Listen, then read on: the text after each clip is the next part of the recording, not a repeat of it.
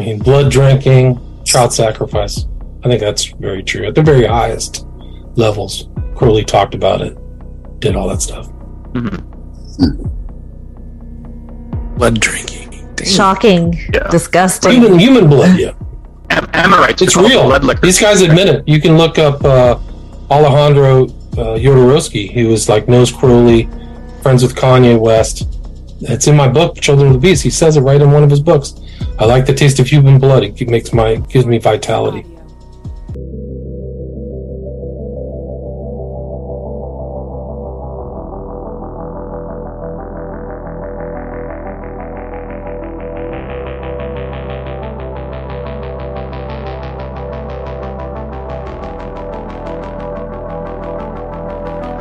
It's time for the Strange O'Clock podcast, where you get to hear strange news with Christian views.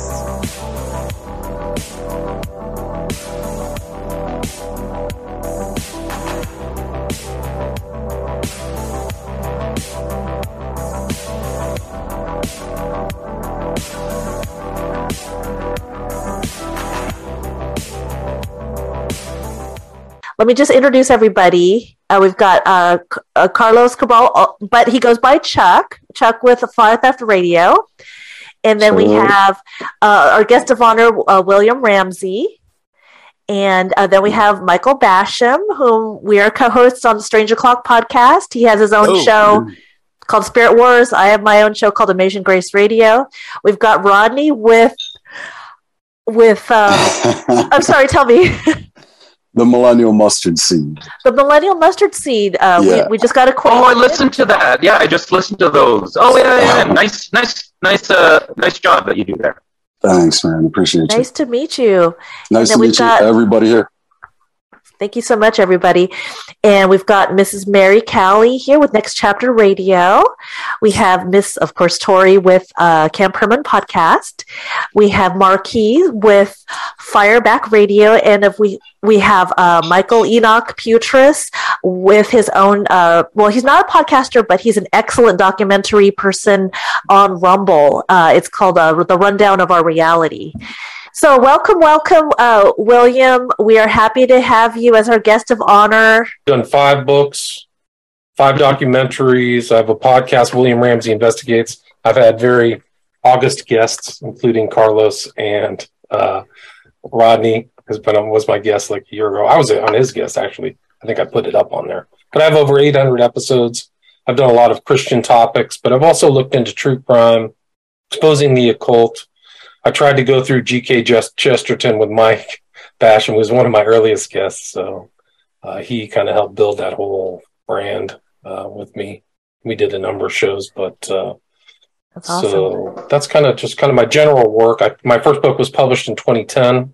I printed it out. It was called Prophet of Evil, and so I used to just bind it myself. After uh, I didn't really like some of the offers that I got from publishers or Christian publishers, so I kind of went the Oh, self-publishing route, and for me, I think it was the right choice. So you can buy all my books through my website or Amazon. All five of my books. I kind of my fifth book is a lesser book. It's really kind of a visual. It's called a visual study. Aleister Crowley, a visual study. So it's kind of more of a aggregation of the pictures of Crowley. So some people kind of learn. I do too. Learn that way by looking at uh, more visual stuff. So if you're that Yeah. style, it'd be a good book. It's cheap. It's five bucks. Kindle. Nice. And once again, your website is William Ramsey WilliamRamseyInvestigates.com. Correct. Yes. W I L L I A M R A M S E Y investigates.com everybody uh, he like i said he needs no introduction but for those who ha- are not familiar with him uh, he uh, is an awesome researcher attorney author uh, etc uh, from california and, and that's actually where uh, chuck and i are from is, is from california so I was actually born in Omaha, Nebraska. I was born in Oh, Omaha, Nebraska, wow. moved to California. Yeah. So, okay but still So- living in California. I live in LA. Okay, you live in LA. I was born in Artesia, and actually, Nice, I Chuck Coach is I know Southern Chuck's. I've been to Chuck's mansion before, so he and I. I've Hey, don't tell everybody, man. I uh, snuck past the, the guard, armed guard gate, and delivered some books there. I probably should do it again. Actually, Awesome. So William and Chuck and William and Michael have been on podcasts with each other. Anybody else? Have have they interviewed William before? I don't recall. I mean, I've done a lot of shows, so I kind of had to go through the memory banks. But uh, I tried to aggregate some of my old shows from a long time ago. Like one of my first shows with Michael Bennett. Um, we did a show on Prophet of Evil, so you can actually time space like when I wrote that book, 2010 is when I Is that uh, Are you talking about Doc- Captain Future, Doctor Future, yeah. Yeah, that's Future Quake. Yes, back in 2010, Future Quake. You can actually go to the Future Quake website and see one of my earliest interviews, but please don't go listen to it because every other word I said, like you know, and um, so become a much better recorded public speaker. But those Podcast first, does that to you. I, I, it because does. I mean, people people complain so much, and you're like, oh yeah, I do say a bunch of stuff that you're not supposed to say. Yeah, that's fine. yeah, I've become better. I've become much better. So those first ones are very embarrassing, but it's a good kind of time mark of me when I was writing and also kind of dipping my toes into that field, which has grown so much now. Back then, I don't know if it was even as sizable as it close to being sizable as it was today. But Mike Mike uh, Bennett was one of my first first guests, and then also with uh, uh, what is it? Fu- not Future Quake. I was on I was on episode twenty with Johnny Iron John Iron Show Johnny, so that's also a marker. I think that was right around that time too, 2010 or 2011. So Canary Johnny Cry was good for you too. Yeah, Canary Cry. That's right. I was on Canary Cry. I should find that old one. So Oh, I've that's lost, awesome. yeah, I've tried to, to put those and ask those people permission to repost some of those earlier shows just to kind of see that. But anyway, that's kind of when I started. Was really 2010. Kind of kept a low profile. Didn't really like to show my face. I thought it was dangerous back then, and it's still, it is still dangerous. Like I think the West Memphis Three followers are uh, Oh, very dangerous people. So have they harassed you? absolutely. Oh yeah, my I've been called everything. I think that if I they tried to pull some stunt on me, where like, hey, I know it's short notice, but can you come to LA and I really want to meet you. I'm really excited for your work, but uh, Wow. I did not go, and uh, probably if I went, you know, I mean, they're uh, yeah, it's very. I mean, yeah, I would say they're very dangerous. Well, William, what I thought would be cool, let me know what you think of this, William, is that uh, one by one, uh, we'll ask you a question. And then if we get to the end of our Hollywood squares here, uh, then we'll, we'll then we'll we'll start. We'll go like two rounds a- a- around the the, uh, the squares here, uh, asking you a question. And um, so hopefully you've been able to maybe take a look at his website and, and maybe listen to a podcast of his or two or maybe seen one of his awesome videos i actually just watched um, the uh, occult hollywood part two um, it's rentable four dollars 99 cents so and, and that was a, a few years ago uh, but it was it's still very relevant because it really impacts um, media and everything I made a really So- terrible one on uh, iMovie in 2010 too. So that's that's why I Oh. called it Volume Two because my first one was a joke. It was like a research piece. It was terrible. I'm glad Oh, really? nobody can ever. Wow. Yeah, i was looking for a cult volume one That i was it. like It okay was- where's was- volume one you took it off I mean, I'm not a I'm not a trained uh, trained in any type of you know media or anything like that. So some of my earlier ones were really ridiculous. It, looked, It was an I mean, excellent an eight, video. Eight year old these days could do ten times a better job than I. So. Oh, I thought it was excellent. So why don't we go uh, around the clock here? Uh, so Chuck, do you want to start off with a question to uh, Mr. Ramsey? Sure. Now, lately, I've been doing something on the Hell Hydra series I'm doing on Fire Theft Radio. And at the end of the show, I usually ask uh, the guest, um, is there a question that people never ask you, but it's information that you think is incredibly relevant? And just no one ever asks you. And you're just like, I wish someone would ask me this question. If so, if there's such a question, what is the question and what is the answer to that question?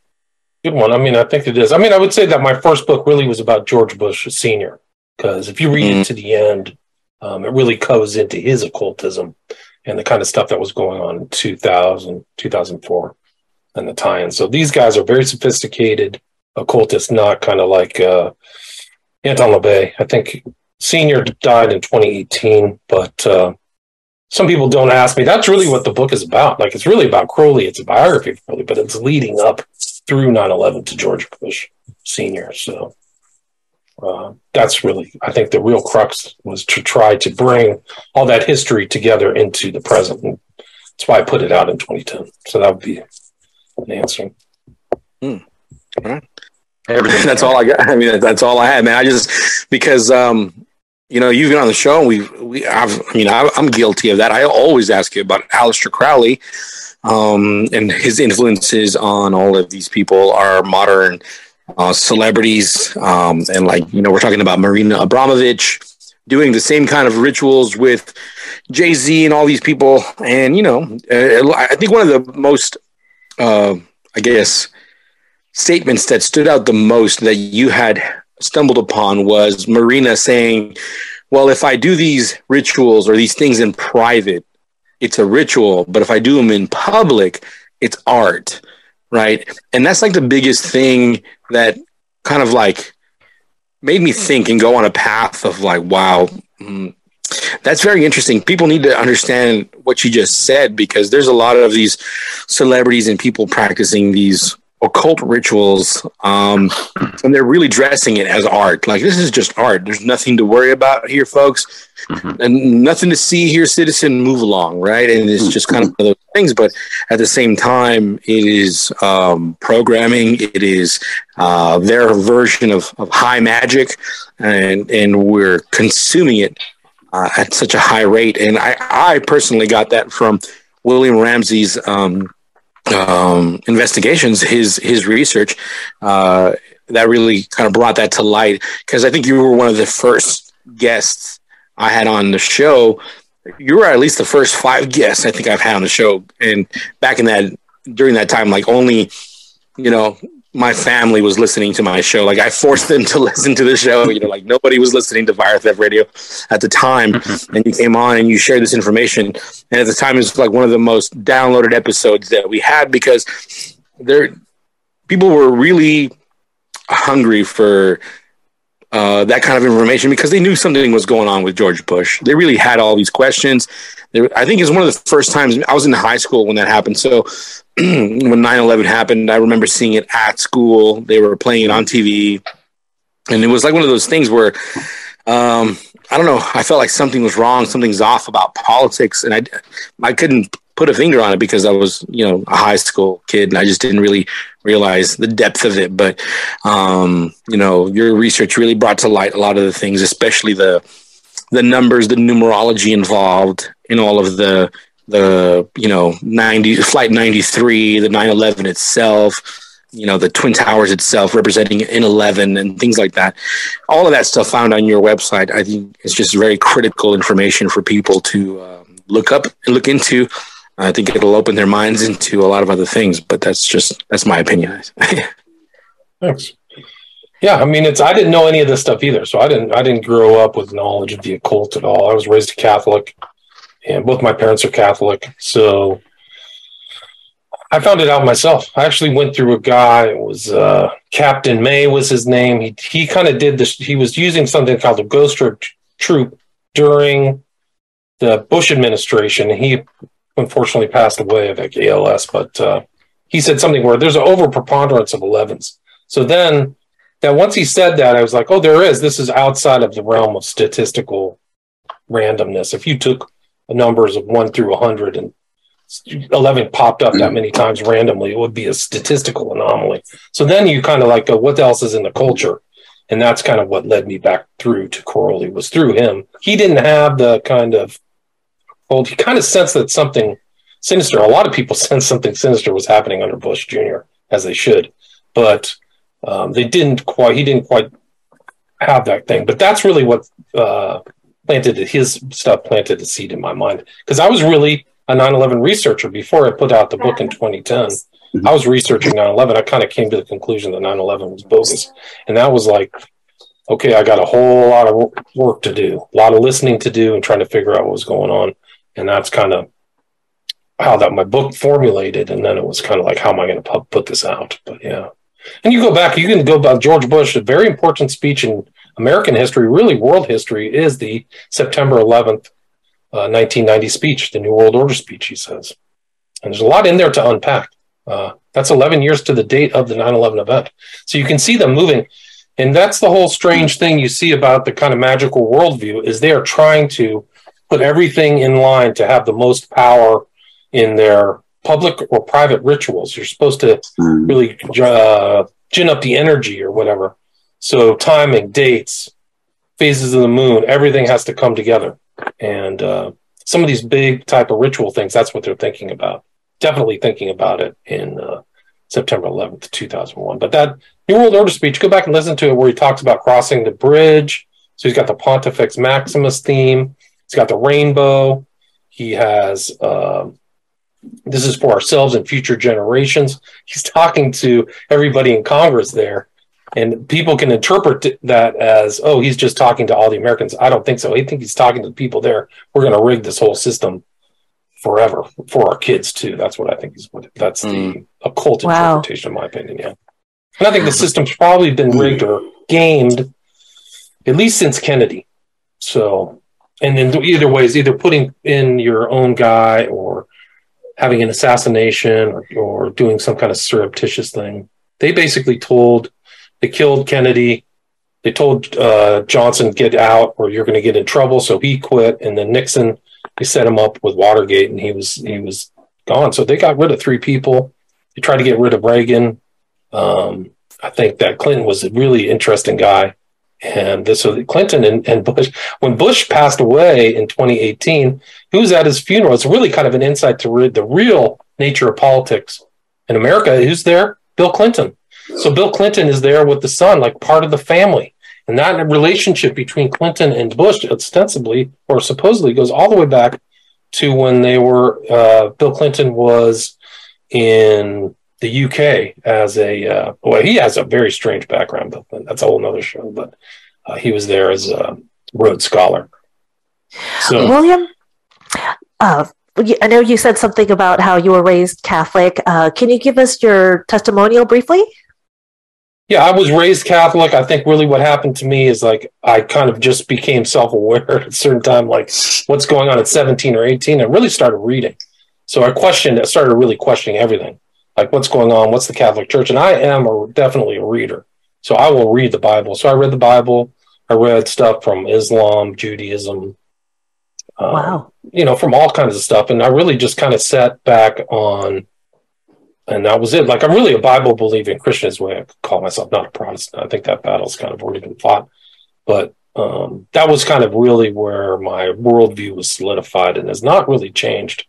I mean, I've gotten more sophisticated and a lot smarter. I was very naive uh, looking back. Like I'm 54 now, uh, but I've become more seasoned. But I definitely read the Bible twice and tried to absorb as much as I could. So I think, uh, you know, Jesus is the Messiah. That would be my testimony. Jesus is the Jewish Messiah and the world Messiah, both uh, amongst many other titles. So um, That's awesome. I'm like a Christian. Uh, yeah, so that would be my testimony. How many years ago did you get saved? I mean, I guess that was when I'd be saved. I don't. I'm not a once saved, always saved person.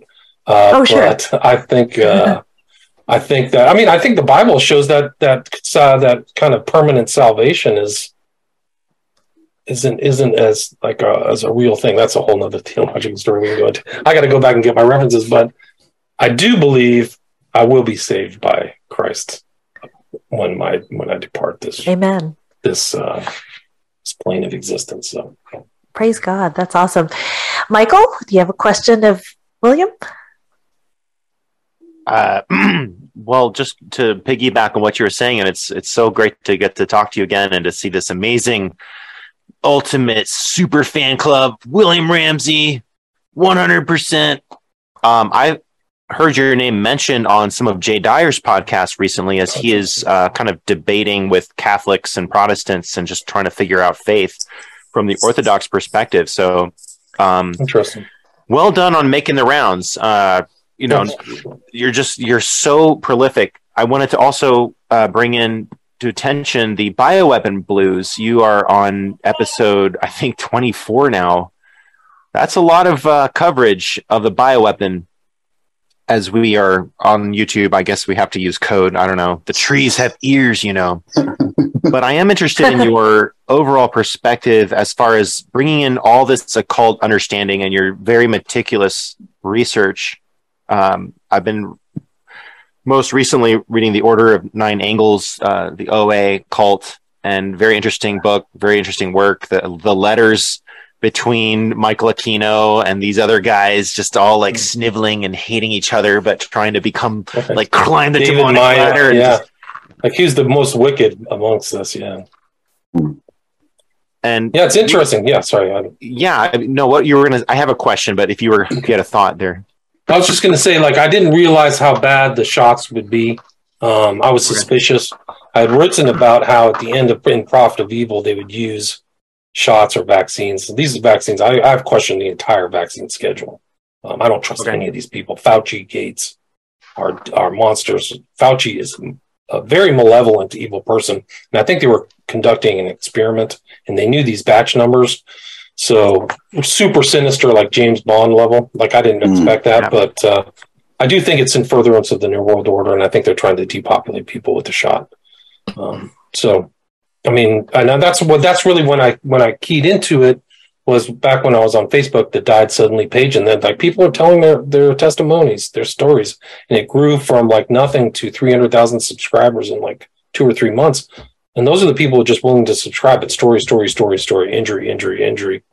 And then I realized the enormity of it that these guys knew they're lying, they're still gaslighting people. It's very deceptive. It's very and it's it's a different type of warfare. There's a guy Crawford who's written about this. I've read his ideas. It's a fourth generation go look up fourth generation, fifth generation warfare. I think it's very important for every Christian to understand that that warfare doesn't have to be this kinetic you know, my tank is going to go drive up against your tank and shoot. It's a different type of warfare where they can infiltrate um, administrative bodies and turn them and make money, and also really the the most vicious type of mind control and uh, gaslighting. And, uh, getting people because some people said I'm doing the Lord's work and going to go get the shot. Like that's what they thought was the right thing. Wow. So they made them to go, you know, go and hurt themselves. I don't think the shots have any real utility. They they're not useful. Like there was a whole other way for people to deal with stuff, which is the standard way to deal with a virus: C, D, vitamin C, vitamin D, rest, Mhm. chicken soup. Um, and you can get ivermectin or hydroxychloroquine. So that's one of the big scandals within scandals. And I got to find out what happened to Kate Carswell because she may fall into line with Rob Skiba. And um, okay, Rob Skiba was killed by the protocols. That's what his family says. And then it's also yeah. What's the uh, what's the Black Russ Awakening? Russ Dizdar too. I think he was killed by the protocols as well as my understanding. Until I understand different. But I've talked to Skiba's son-in-law, and uh, he said, yeah, they put him in there and they killed him. So those protocols were put Wow. in by Fauci and overseen by Fauci. So it's direct murder. They knew what they were doing. They knew remdesivir was a killer. So flip of the coin, fifty percent of those That's- people died. Yeah, remdesivir, man, that messed up my friend. He he took a remdesivir kind of whole thing, but it, it, it messed him up, man. I mean, it was, no, there's a lot of injuries.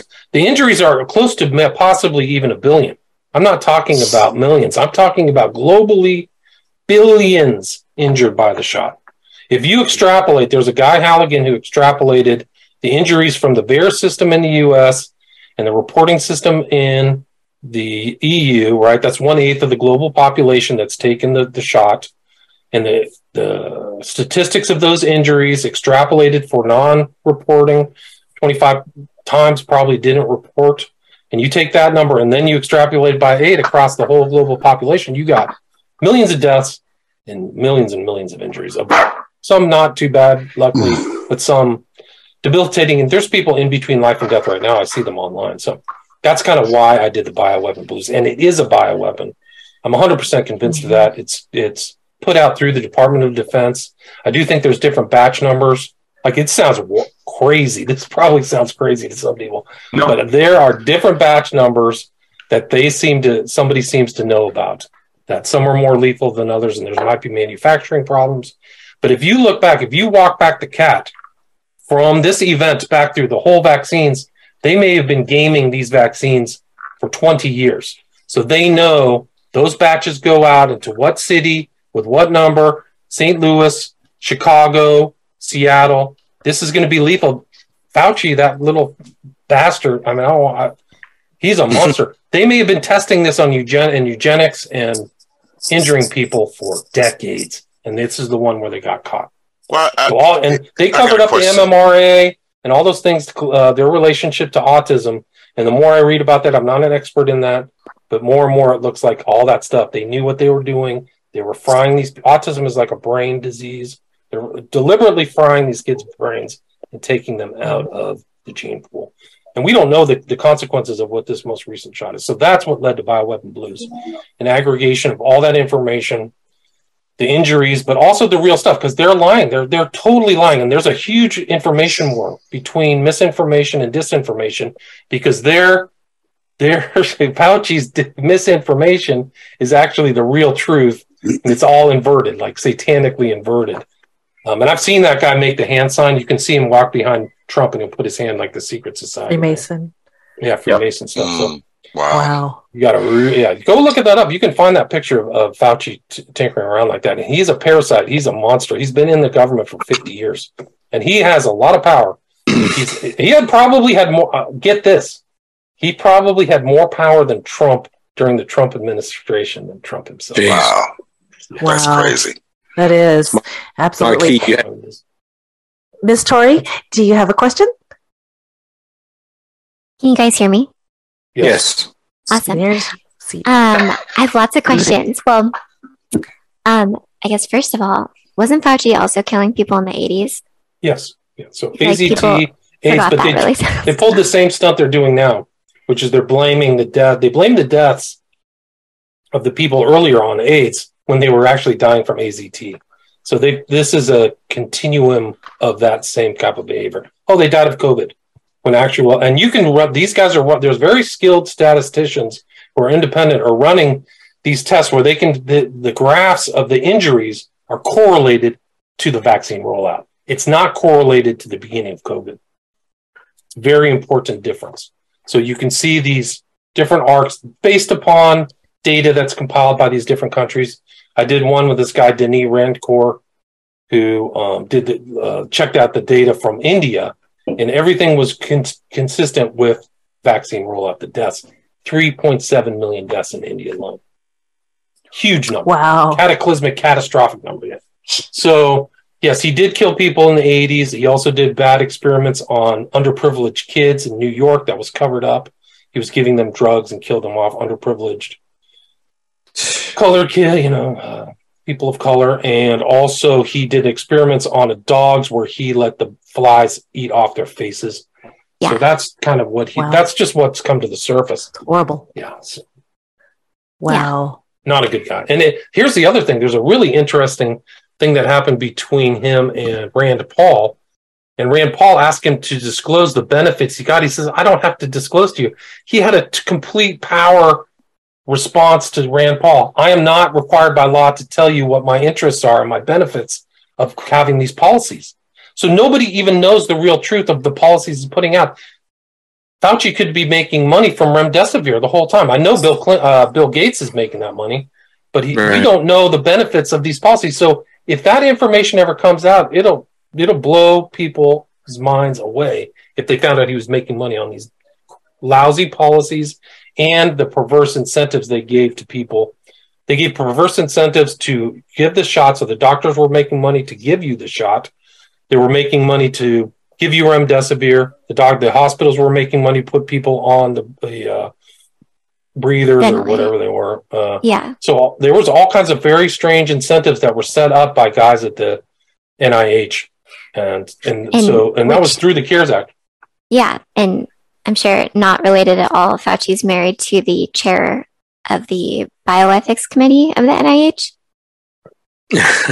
I'm sure it is. I, I think uh, That's just- Elon Musk just published that yesterday or the day Not before. important. That nobody's Yeah. talking about it. That his Totally ethical oversight is his wife. Story. Yeah, his ethical oversight is his wife. So it's all super corrupt. Yeah. So crazy. That's such a coincidence, man. Um, Absolutely. What you'll find is there's probably tons of that kind of uh, it's very incestuous. corrupt relationship. Like Gottlieb is probably getting paid to go on TV all the time and promote the vaccines. Gates is definitely getting paid. He said he was going to make an investment in vaccines.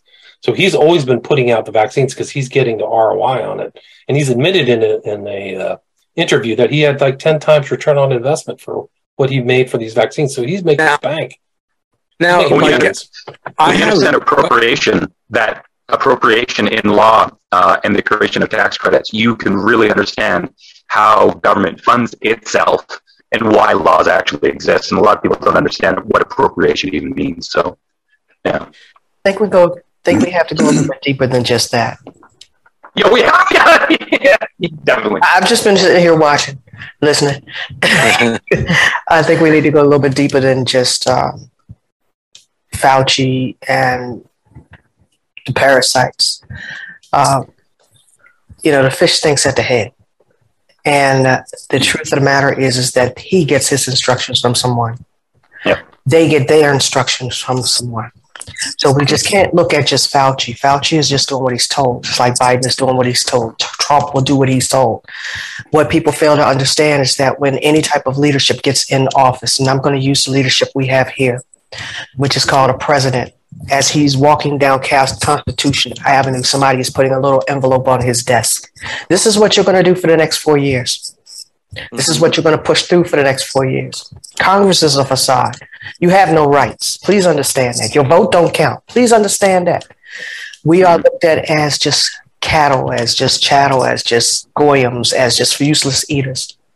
And the whole thing is set up. If you really want to go from the let's just cut through the mud and cut through the chase, we're going all the way back to the very hatred of mankind themselves, which is basically Lucifer himself, who doesn't like God's creation and will do anything and everything to dismantle it, to destroy it, to pervert it, to have it look like whatever it is he wants it to look for. And if he has people that are willing to uh, do his bidding, because everybody has a price, everybody has something that is going to uh, make them want to go that route. In other words, I don't care who you are, you can be as pious as you want to be. I guarantee you, you got something that you will that will, you know, you will bend your knee to in order to get that what you want.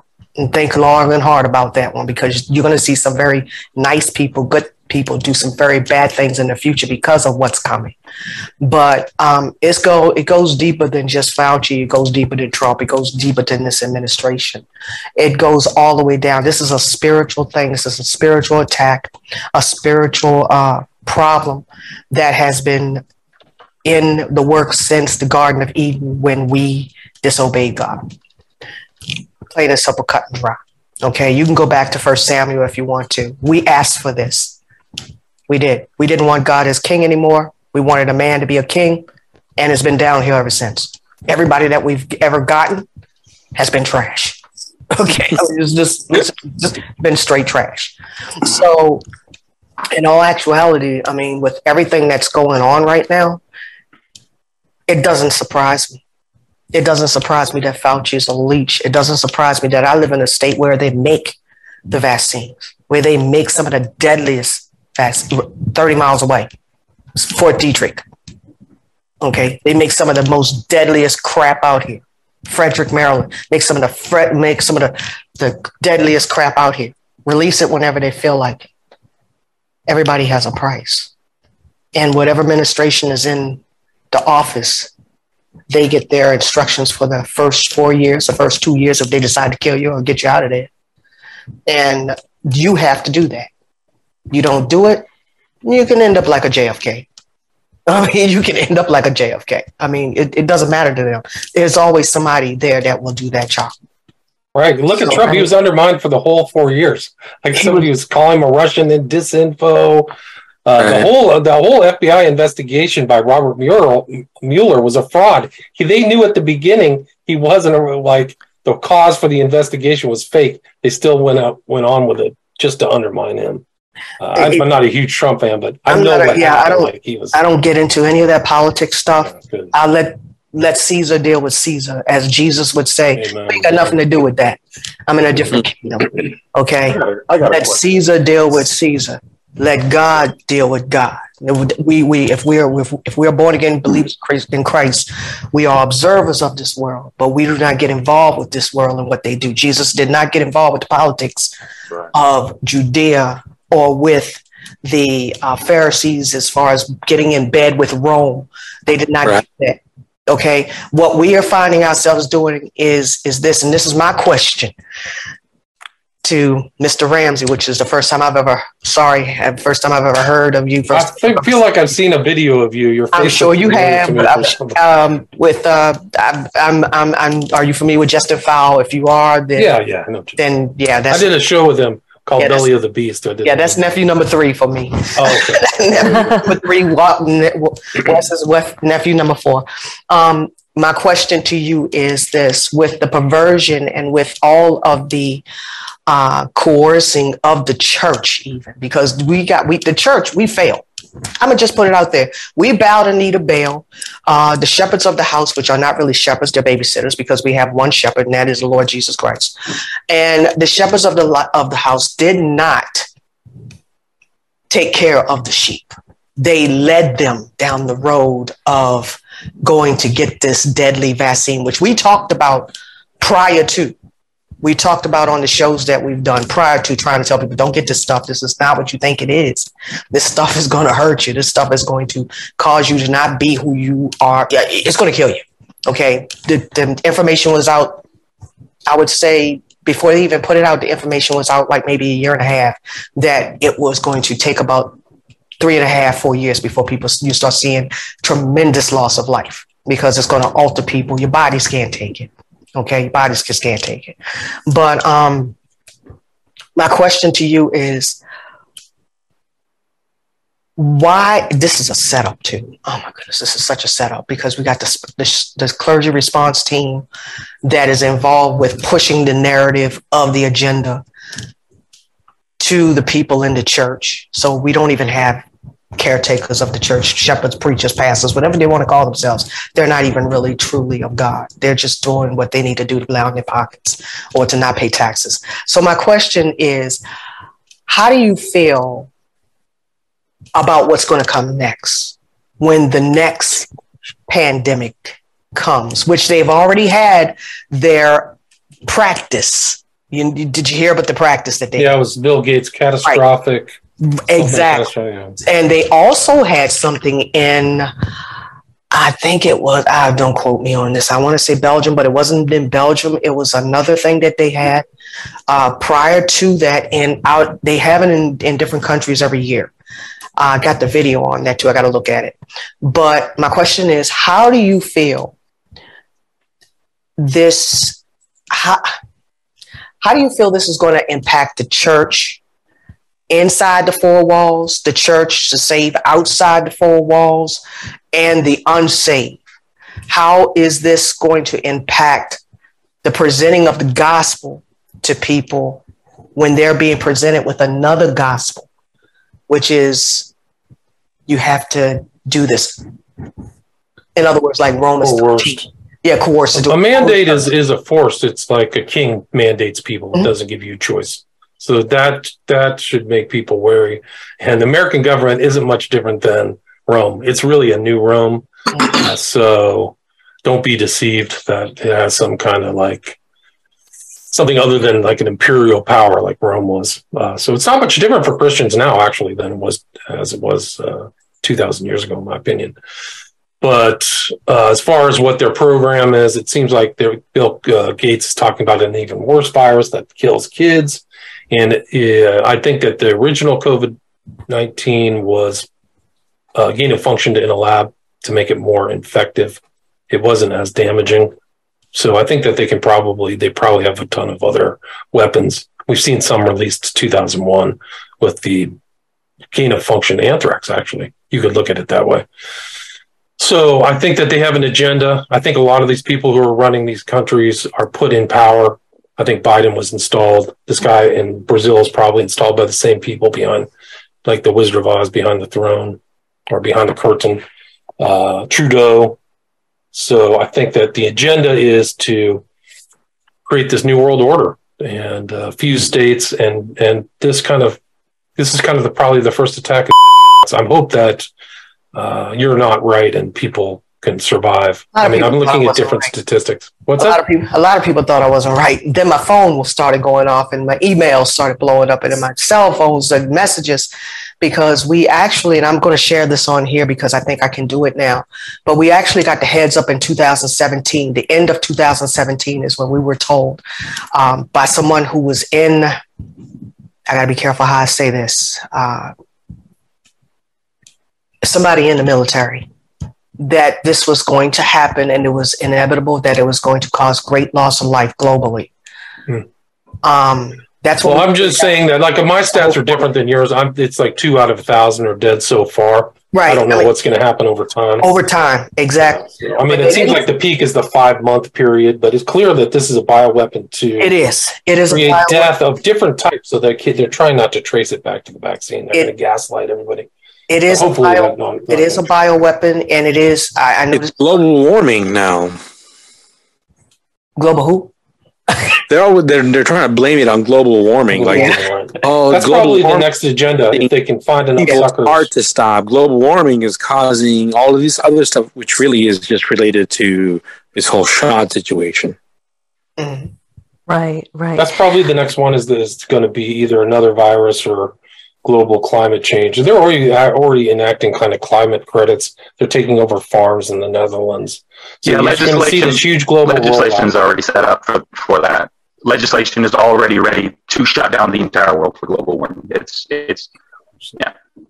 It's a total fraud. Global warming is is, easily um, That's just- dispensed with. So it, it should elicit the question: Is why are they putting some bogus science out? It shouldn't even be called uh, climate change because the climate's always changed in perpetuity Right. as long as the world history has been known. So it's an obvious fraud. So they only can find suckers. So I guess it goes to you know you got to be have some serious discernment and be very critical. A lot of these people in power are initiated. I mean, uh, Biden has made New World Order speeches. You can see that in my video, uh, Prophet of Evil video on Vimeo, where he's talking about the New World Order. So he's on par. He's on. He's a Democrat, but he's on the agenda. Was on the agenda, but he's not running anything either. Kamala Harris is either. Just uh, no president ever runs anything. They all, get, they all get their instructions from somebody else. Uh, for some reason, we've been in this country. We are programmed to believe that the president is the one that runs everything, or Congress is the one that makes the decisions, and that they make them based off of what we want. But nobody ever comes to your door and asks you what you want. You don't get nothing in the mail that tells you what you think about this bill or this new legislation. It just gets passed based on whatever monies are being passed their way for the cause that they want. It has nothing to do with us.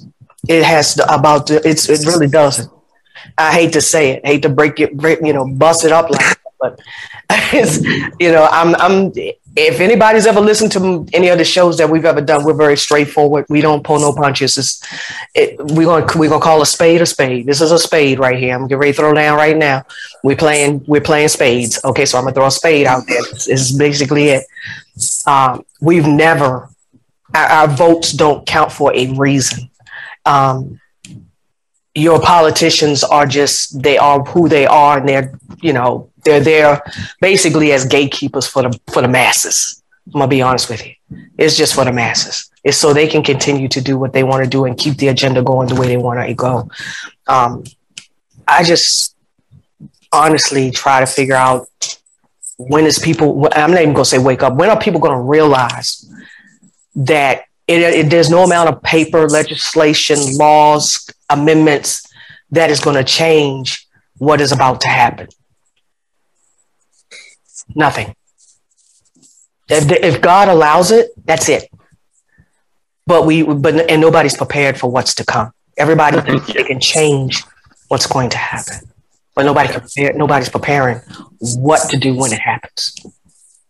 What do we do about that? How do we prepare people for what's to come? Well, those are great questions and comments, everybody. Let's go ahead and go to the next person. Um, Fireback Radio, uh, Marquis, you had a question? Actually, I, I, I just had, I wanted to kind of start over with, with everybody. Um, just, I'm, I'm not going to go in deep, but I'm just curious about, about everybody. Um, what is your motivation? How did you start your show? And um, how did you come about naming your shows? That's that's real base models you know, bottom level stuff right there. I'm not I'm not going to go deep yet. But I'm just I'm but I'm just I'm just curious because I'll I'll tell you um, the reason for me was um, just a little background on me. I actually uh, I'm relatively new to the whole podcasting thing. I actually uh, did a terrestrial show here in Indianapolis uh, some long years ago, and I've been a Radiohead uh, ever since. And one of the reasons why I got in was because I was just curious about everything. And I've always been curious about everything, but when I looked out in the world, I saw inconsistencies. I mean, and I, even even in the church, even in the teachings, I saw inconsistencies. And when uh, one day I heard that Christians are the silent majority, and that thing lit a fire up underneath me. Like, how is it that God's people can be silent yet a majority?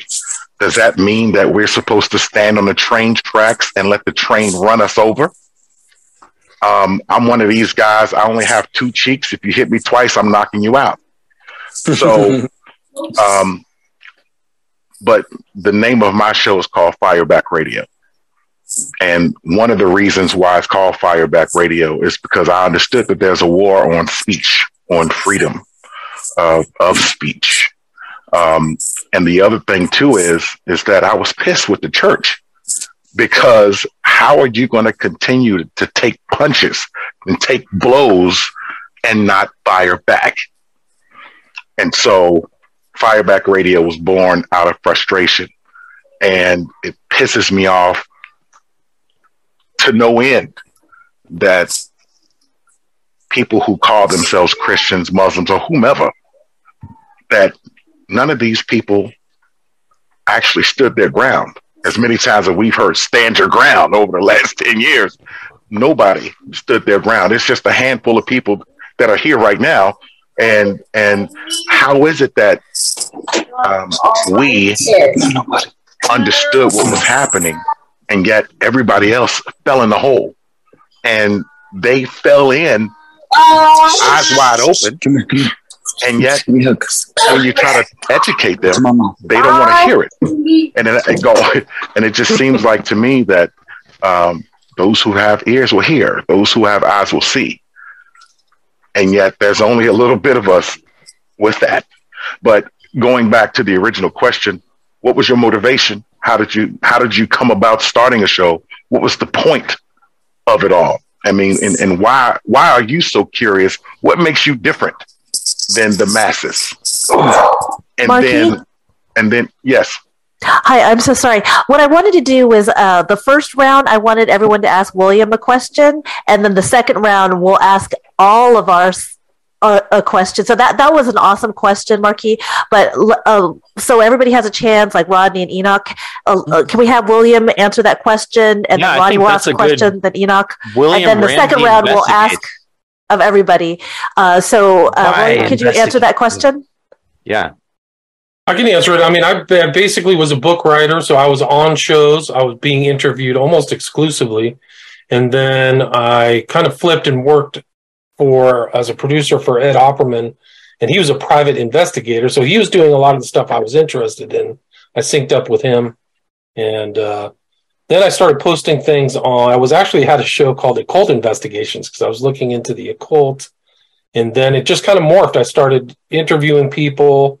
I hooked up with Mike Basham. I was talking to a lot of people about different subjects that may not have been the occult. And so I think just in my mind, it was stewing around this word investigates. And I was angry and frustrated, like you, at with the kind of corporate media and people not kind of being too political and not really asking questions objectively about important subjects. So that's kind of what how my show got titled by myself, which was William Ramsey Investigates, which is just try to be independent, but yeah, so that that would be how I came up with my title. Awesome, Rodney. What's your question to William? William, great to see your face again, man, and big fan of you and everything that you stand for and do.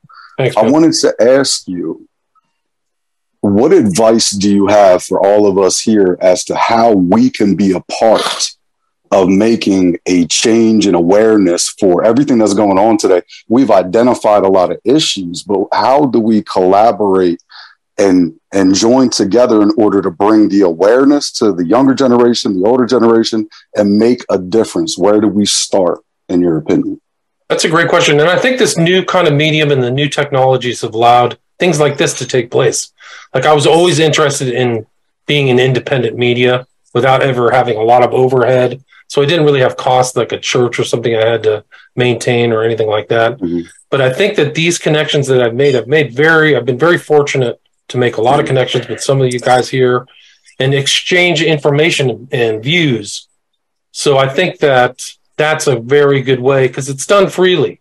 Uh, people don't have to have a paywall or something like that, and that that's kind of like a mustard seed, right? It's like you plant that mustard seed in somebody's mind and somebody else's perspective. What I've learned, I learned tons of stuff from other people. I absorbed everything from Bill Cooper to Dave McGowan. So other people left their kind of corpus of work. And so I feel like I'm doing that same thing. People can take from it what they want or what they want. So if everybody does that, if they have something to say, something worthwhile. And the body of Christ has has dispersed in its members many different talents. So people who are have oratory or researchers or spread the gospel. Everybody has a different calling. I feel like I'm in the place God wants me to be. But I think if you look at the Christianity as the body of Christ and you're out there and sharing these things with each other, also fellowshipping, I think that's a good step away from the kind of corporate media that's very uh, pernicious and, and uh, really doesn't represent the people at all. So I think it's a good question, and I think the answer is, is really try to just type of uh, take a stand and really kind of uh, get the information out as best as you can. I think is the best way. Mm. Awesome, Michael Enoch. What's your question of William? So I apologize. Um, I honestly just heard about you with uh, the introduction um, from Jeri as well in in Facebook because you guys can see as much all the jokes that I post, or maybe they're jokes. Do you guys? I don't know. But anyway, anyway, um, so so I did get I, I, I, did watch a couple of, of your trailers with with the links there. Um, now I'm I'm going through through the occult and the occult, uh, learning about the occult, and the occult has brought me into into crazy. Can you guys hear him? I'm, I'm, sorry. I just want to make sure because he's really choppy on my end. He's just choppy. I, I, hear him. Am I choppy? Really, yes, yeah, very really choppy. Tell. Oh, okay. Same. Robotic. You sound like you're not a real person right now. So. He's coming from Canada. so I want to make sure you come in good, man. So I don't know what you can do, but it sounds real choppy.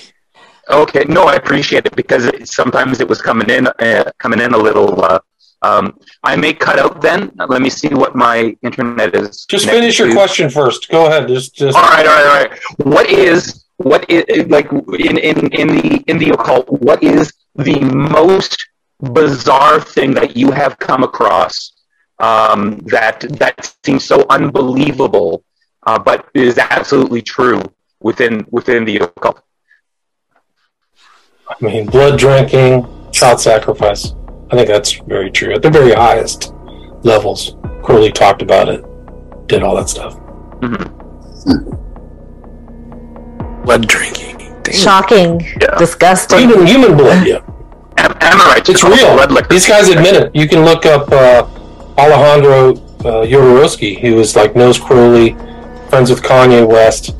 It's in my book, Children of the Beast. He says it right in one of his books. I like the taste of human blood. It makes my gives me vitality. Hmm. Now, I, I, it's not a question, but I just want to bring it out in case anybody hasn't seen it.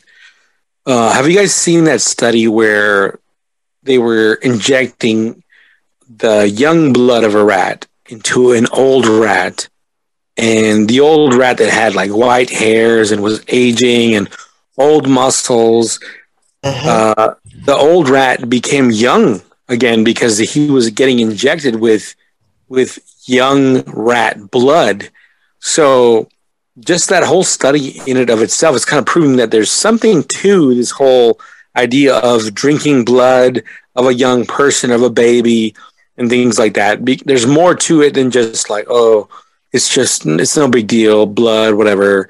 There's something incredibly spiritual and um, simultaneously physical to this idea of drinking blood and being part of these blood rituals because they even use blood to uh, well the conspiracy theory is is they use blood to even open portals uh, to other dimensions, right? And like like that's kind of a big thing.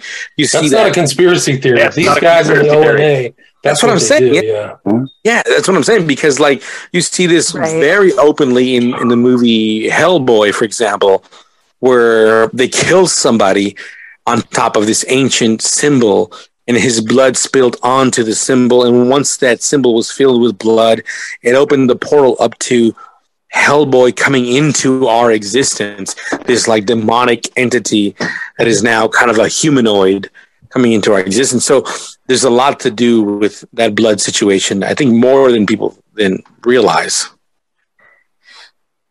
I've Well, we seen drank his something blood. like that. it's all there, yeah. No, it's real. It's real. All right. Well, thanks so much for asking a question each. So now I wanted to make it more informal and fun. So, uh, so we'll start off with Chuck.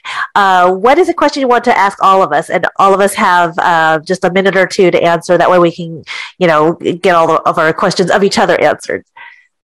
Well, I'm I'm going to piggyback from Fireback Radio, and just wonder what got you into this situation because. Just like he said, I found a lot of issues because I grew up in a, when I became Christian, I gave my heart to the Lord inside of a Christian cult. It, it was a cult. I did not know that. You know, it was kind of like a cesspool of denominations. It was like Pentecostal. It was many things. It was a mixture of many, many things. Um, and I got involved in that ministry because, I mean, they kind of presented the spiritual world in a very real way. I saw some demonic possessions that were just inexplicable that made me understand that God was real because what I saw humans do from demonic possession was absolutely impossible. Um, and it made me understand that God is real. Uh, but at the same time, that same organization went uh, off really just undoctrinal information from the Bible. And I would ask a lot of questions because I'm a very curious guy. I would ask a lot of questions like, what about UFOs? What about demons uh, from, you know, what about Nephilim uh, is what I meant. What about Nephilim? What about UFOs? What about uh, this all this ritualistic magic around the world? What about this weird stuff that politicians say? And I would never get a good solid answer and it would always it, it would always be shrugged off. Um, the answers were not very good. Just like forget about it. Just worry about what we have to preach, what we have to say. And it, it honestly was the beginning of Fire Theft Radio because uh, to answer uh, Marquis' question from Fireback Radio, the reason we're called Fire Theft Radio, it's a Prometheus reference because hmm. Prometheus stole fire or knowledge from Zeus and gave it to the people, and the people kind of like went off and did this whole thing. It really is like a, a almost like a Luciferian reference. But what we wanted to do with Fire Theft Radio is what if- what if we take this information back and make it biblical and godly and give it back to the people and understand that if we give the to the best of our ability on Fire Theft Radio, uh, give people a biblical perspective on these weird subjects, then maybe we can uh, engage the church because I know there's people in every church asking these super weird questions and uh, there's no answers to it. So uh, we decided to make this show so that people can come onto the show and, and thank God. I really just praise God because so many people have emailed us and private messaged us and saying, you know, your show has led me to start a ministry. Your show has led me to get out of a cult or has answered so many unanswered questions that just weren't getting answered in church. And honestly, that wasn't even my intention of Fire Theft Radio. I was just saying, I like to say a lot. I just said yes to my calling and then God does the rest, right? You do you do your best and God does the rest. And and it's just an amazing thing that I didn't expect. I mean, William kind of put it into perspective um, in the last episode that we recorded. Uh, we were talking about how my show went up so up into like the 1.5% of 3 million podcasts. I didn't even know that. Like, I didn't even like really Awesome. recognize. And so I was just like, that's a blessing to me. And I didn't realize that. But it, what I'm saying is that th- there's an obvious thirst for these kinds of uh, fringy topics inside the church. And it's just not getting answered. So I believe uh, shows that like Tori, Rodney, you know, everyone here is doing is kind of filling in the blanks for those very unanswered questions, you know. So I think honestly, we're all just kind of uh, fulfilling a call that is very much the need of the church. And uh, I don't know, I, I'm, I'm blessed and honored to be a part of that for sure. That's awesome. Well, I started getting into podcasting in 2015 because I uh, was asked by Channing of the Full Fledged Radio, and and it's kind of uh, in the back burner for him right now. But that was uh, the the type where you would actually call in on a cell phone. I didn't have any equipment or what have you, so I just called into uh, Blog Talk Radio, and um, the first episode was about uh, how various technologies are spying on us by three letter agencies. And I, I they say that all you need to know is about 10% more than the average person. And and i felt like i was not an expert on it still not but i did talk about it from uh, the re- the little bit of the research that I did uh, do uh, and how uh, the UAs, the user agreements on our cell phone or laptop, and and all that basically state that that they can uh, obtain whatever information that they want to market to you and to you know send it to the powers that be or whatever. I found out that there was a, a microphone in the dvr uh, as well as a camera in dvrs so so the, the cia which they're probably listening and watching hi cia uh, that they're hi everybody. Uh, so they they are listening and watching. So they're, they're not called the, the the people i mean the uh, entities at the very top of the food chain. You know they're, they're called the watchers for a reason you know. Um, the enemy wants to keep tabs on everybody. He wants to be omniscient just like god. And so anyway uh, so that was the, the first show i i had done was on uh, blog talk radio full-fledged radio. And uh, and I always felt like before I started podcasting that I have a lot to say and nobody to talk about it with. so when I found you awesome folks and, and people before like Justin Fall and Kay Carswell and and uh, different you know progenitors of, of, podcasting when i when i had co- connected with them as well as uh, mary callie i've known her for years since 2015 around the same time i started podcasting. And uh, so i was just really blessed to find a, a like-minded community of red pill believers. And um, so that's really why I, I, started getting into podcasting was, was because I, I feel like finally we have uh, a message to share with our global community uh, and, and, people that are searching people that are believers people that are blue pill believers people that are not believers you know we the lord has placed on all of our hearts a message to share or else we would not have gotten into podcasting or video documentaries or what have you so that's that's my short answer. So I started off with uh, Thai Girl for God Radio. It morphed into Amasian Grace Radio, uh, and then um, then December of last year, uh, I connected with Michael Basham, uh, and so he has his own show, Spirit Wars, and I have my own show, Amasian Grace Radio. But together, uh, we've joined forces to Strange O'clock podcast, and and why it's such a strange little name is because uh, we wanted to talk about uh, what the world deems as strange uh, and unusual, and from a Christian perspective, because there's lots of shows out there that talk about the strange and unusual phenomena like X File topics, but we wanted to talk about it that uh, from a Christian perspective. And I guess the reason why we, are called Strange O'Clock podcast is because, uh, like for example, like you know when you think of you know it's one o'clock two o'clock etc you know it's time for whatever but you know i guess because the bible talks about that we as believers as christian believers were considered strange and unusual uh, and peculiar by the world and so mm-hmm. it's like it's time for the peculiar news from a Christian perspective. So, anyway, so that's my my uh, answer to uh, Marquis' excellent question about what got got us into podcasting. Uh, Michael. Did you want to piggyback on that? Sure. And to also remember that we are interviewing the very eclectic William Ramsey here, and he is Yes. patiently listening to all of us and I'm taking it all in. No, it is I interesting. see his wheels. Some of you I know. Yeah. Some of Yeah, you I know, this is- some of you I don't. So I don't know some of these backstories. So I'm definitely interested. I mean, look at this group of amazing people here that are just pouring their hearts out, and that we have the audacity to go and email and message these big writers and speakers, and sometimes they'll go on our shows, whether we're big or small. I think Williams really um, got that Warriors mentality, which with Spirit Wars and um, coming into the Fringe Radio Network via Johnny, via uh, Future Quake, kind of being grandfathered into this whole fringe Christian movement, there's this vision of a spiritual army. And we are using the internet, which was designed by DARPA to watch us and destroy our lives. We're, we're like John Connor, you know, hacking into the Terminator and programming it and turning it against the Skynet.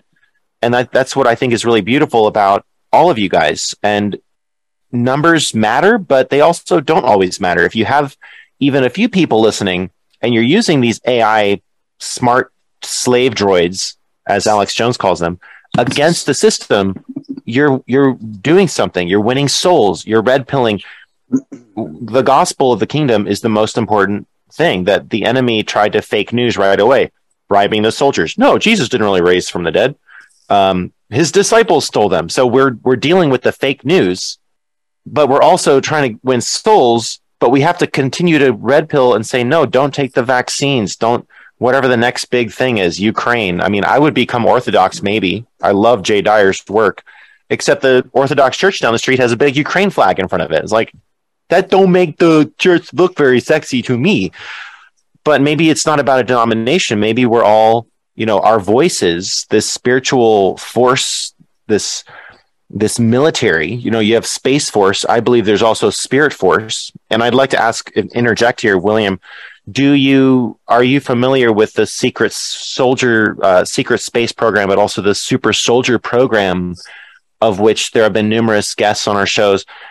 people that have been taken to Mars, or I know you know of Andrew Basiago, but like other people that have those kind of testimonies, because we're trying to like do the opposite. We're trying to bring people into the kingdom world of soldiers. But um, since William's here, like, do you know? Have you heard much about about that? Uh, and they all reference Aleister Crowley. Do they not- really? I don't know. I know Basiago because he supposedly flew up to Mars uh, here in El Segundo, where I live. But I mean, there's also what's the guy who recently Corey Goode or something like that. I've done a show about him. I've actually done three shows about him, but he just came out and was uh, deposed and said it was all his imagination. I don't know. Have you, Mike? Have you heard of other people? it's a phenomenon the last 10 years uh, since Kerry Cassidy days of the internet. You probably heard of James Casbolt, different, um, uh, many of these Isn't that people, the- Max Spiers. Yeah, I know Max Spiers. Max Spiers was not legit. Sorry, Okay, that's in my good to know. opinion. Yeah. There's some kind of, I believe, some sort of psyop or operation to bring this narrative into this realm. It could be a fake narrative. I don't know, but to me, it sounds very cool that there could be super soldiers of the kingdom, and the the material that these people are sharing is very fascinating. Uh, maybe someone else wants to interject, but anyway, that's me. I'm proud to be here and humbled and thankful. And you guys listening too, maybe somebody listening to the podcast, you know, you're hearing nine different podcasters here and who have interviewed each other and cross pollinated. Maybe you should start one. I mean, we need more podcasts, not less. Like get out there True. and start speaking the truth. And uh, saying, don't listen to my first um, interview on Future Quake, but if anything, listen to it and think, well, William Ramsey is so well pronounced and so eloquent. And if he was saying, um, yeah, like whatever in the first show, and listen to him now, like, don't be afraid to start your show. And even if it's a TikTok channel, That's right. or, you know, YouTube or How dare you promote TikTok? I'm just I kidding. totally agree with you, Mike. I think everybody should have a podcast, just like everybody should have a website or a Facebook page. Well, not Facebook anymore, or Right. you know, email. So it's just another adaptation, and you'll be surprised. There's always an audience for something. I mean, there's some maybe not the hugest audience, but if you're putting stuff out, I agree. Yeah, influence is there. Absolutely. Which brings me to just- my next. Can I, can I intercede? Just can you guys hear me better now? I, I switched Yes, technology. we can hear you and see you. A All right, little yay! All right. Yay! Uh, which brings me to my next uh, person here, uh, Tori. Why did you get into podcasting? Um, I actually got into podcasting because Chris asked me like two days before we started recording. True story. um, yeah. Well, so I started. I started listening to um, folks like you guys. I guess kind of around the time COVID started, because I was like, something's not right here. You know, the uh, the math isn't mathing. You know, so um, yeah, like I grew up in the church, but have always been someone who like questioned authority and had a hard time with all that. Um, anyway, but honestly, I'm kind of new to figuring out all the stuff that's like wrong with the world.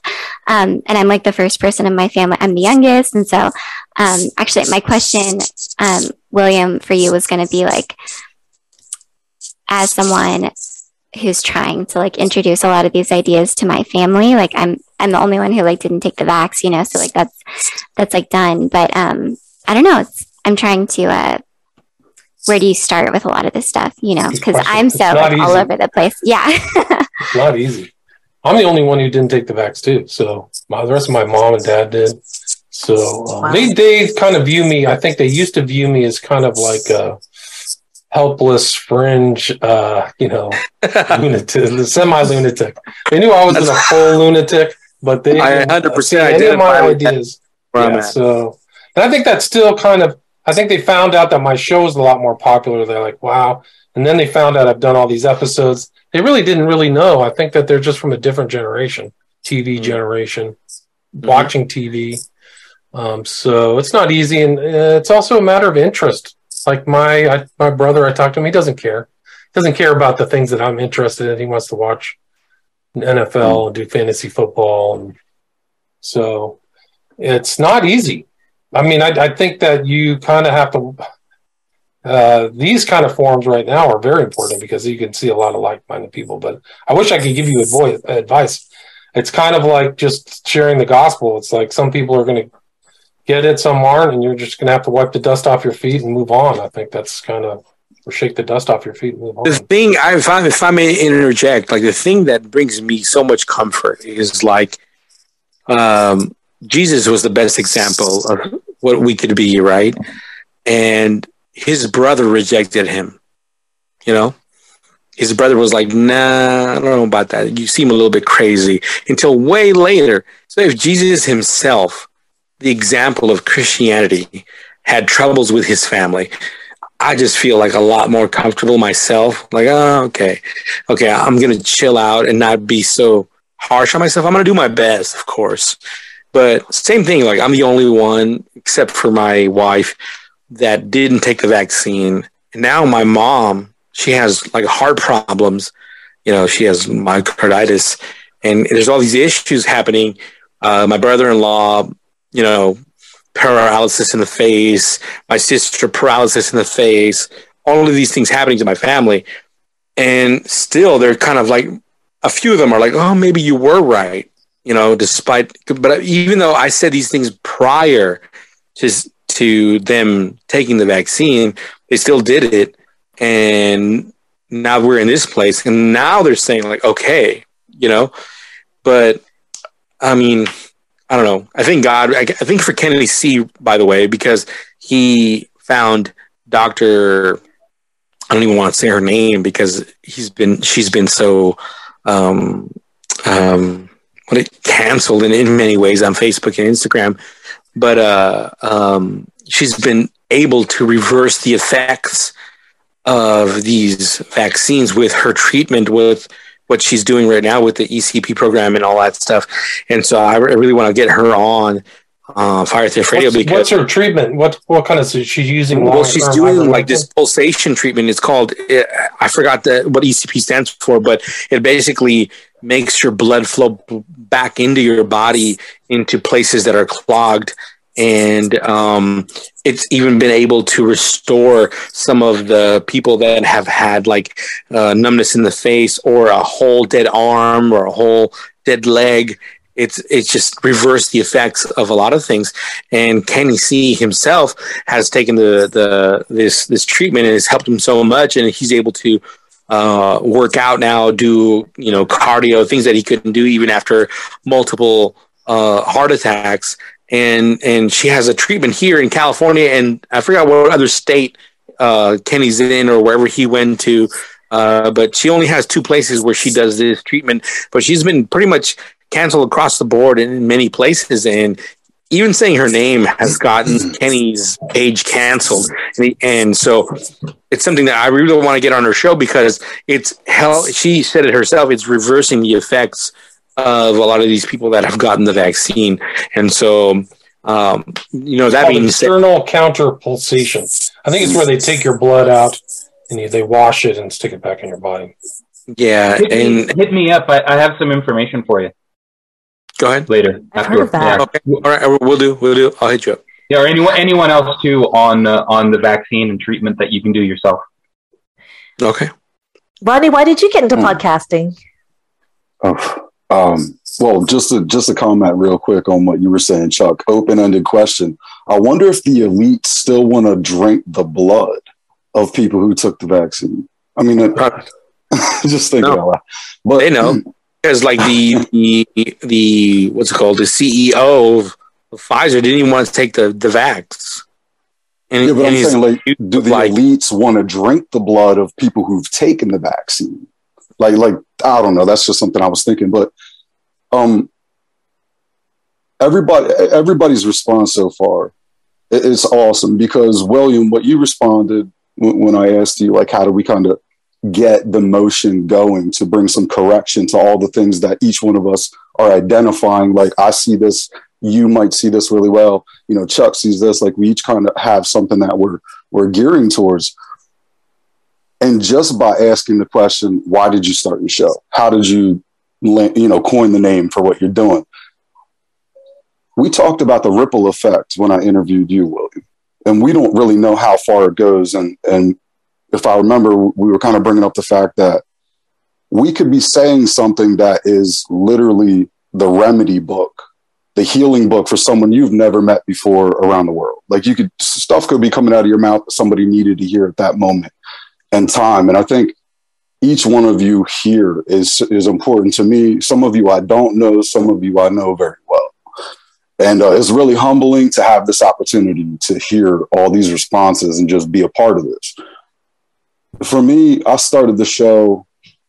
I started the first podcast in like 2017 uh, end of 2017, and that was just me trying to get my voice and just you know trying to figure this out. I was computer illiterate. Um, when I was younger, I couldn't.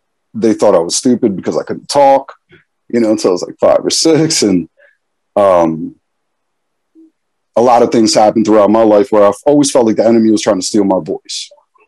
So it was kind of like the act of faith where it was like, yeah, even if I begged my family members to listen, it was just me being like, all right, um, I'm going to take this step and be unashamed about what's going on up here. I'm going to start putting the scratching the surface with it, with my voice in front of anybody who will listen. So that the millennial mustard seed, the idea is obviously I'm a millennial.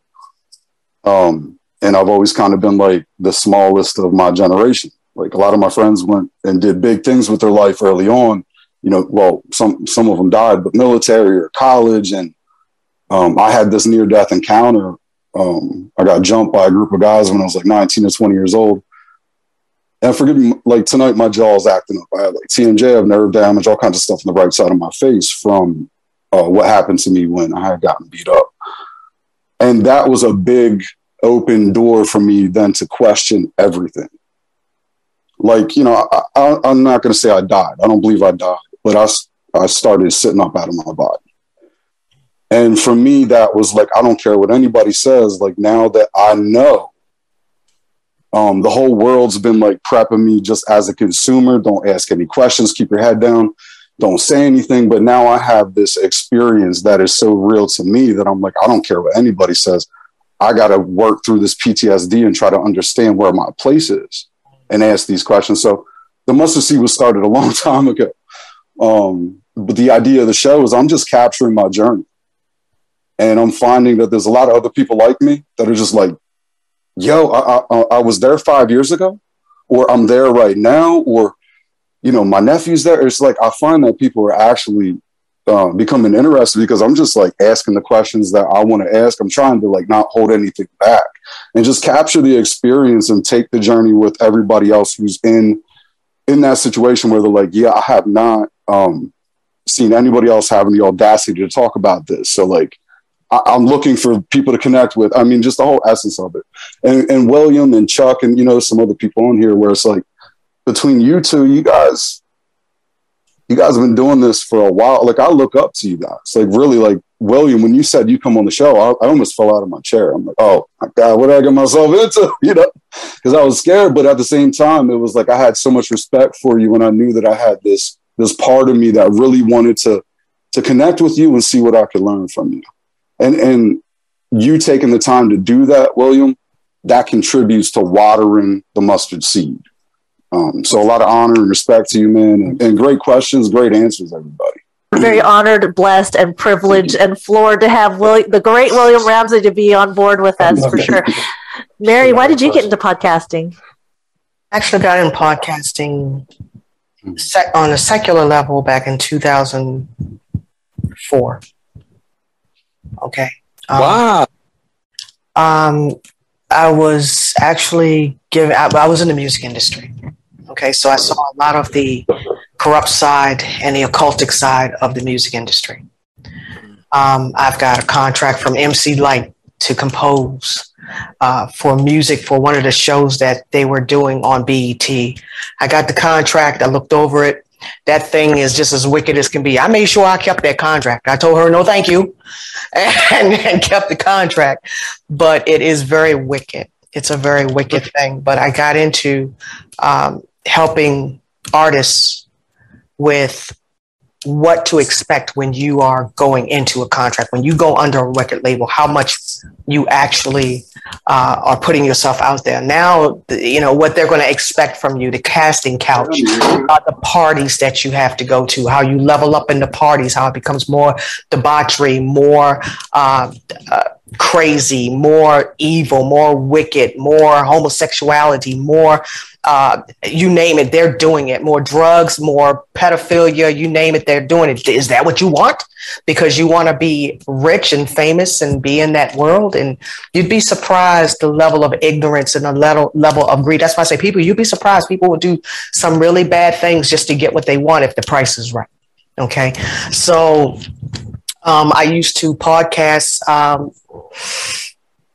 I'm going to drop. I'm gonna drop a name. I'm gonna drop a name. Uh, but this whole thing that happened with Jennifer Hudson, Hudson with her pa- mother dying, brother dying, all of that.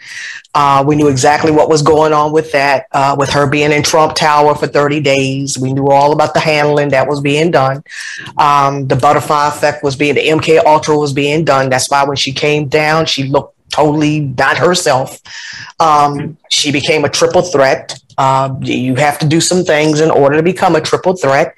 You have to do some things to be in the $20 million club. You have to do some things to be in the $10 million club. So I podcast on that stuff. I talked about that stuff.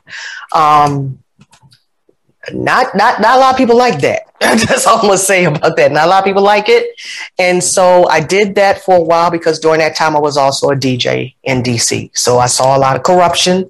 I've seen senators smoke joints. I've seen them do some stuff. Okay, I've seen with the parties I've seen being a DJ down from the Capitol building. I can still see that place where we did it is ridiculous what they do on. I've seen some amazing stuff in DC too that people wouldn't believe. Yeah, it is amazing. When you're a DJ and you have to hide the kegs in your where you are so that they won't come and get it, and all you smell is weed, and you're looking down and all you see is tuxedos, and that's this one, and this is senator that one, and that's representative this one, and you like, okay, you know, just keep the music pumping. That's all we get paid for. You see nothing, know nothing. Okay, that's it. So, I mean, with me being in the music industry just on that level, I got to learn from people who dealt with people like Cathy Hughes, who was the owner and operator of BET before she sold it. Um, things of that nature. People that were with television networks. So I learned a lot of what that industry was. And of course, I went and I told it. Okay. But I, the, the radio, what the audience was small, so it didn't matter. But the one, two that did hear, hear it, they didn't like it. Okay. But over time, what happened was um, the Lord started pulling on my heart. For those of you who don't know, I'm a preacher's daughter. Okay, I'm a PK. Uh, Lord started pulling on my heart, and I ran from God like I was an Olympic runner. I really did. I just kept running. I jumped over everything. I didn't care. I turned my back on him. I act like I didn't hear him. All sorts of things. Um, and he has spared my life and showed grace on me even when I was not saved, which is amazing because not everybody gets to walk out of the stuff that I've seen, heard, participated in. Okay. People don't get to walk out of that stuff. Some people die in their sin.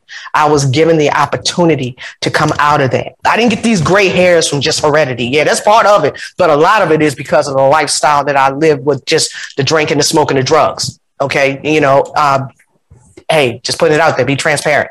Um, but I ended up doing a show ended up doing a secular show. Had like five people on my panel and whatnot and we used to do it every week.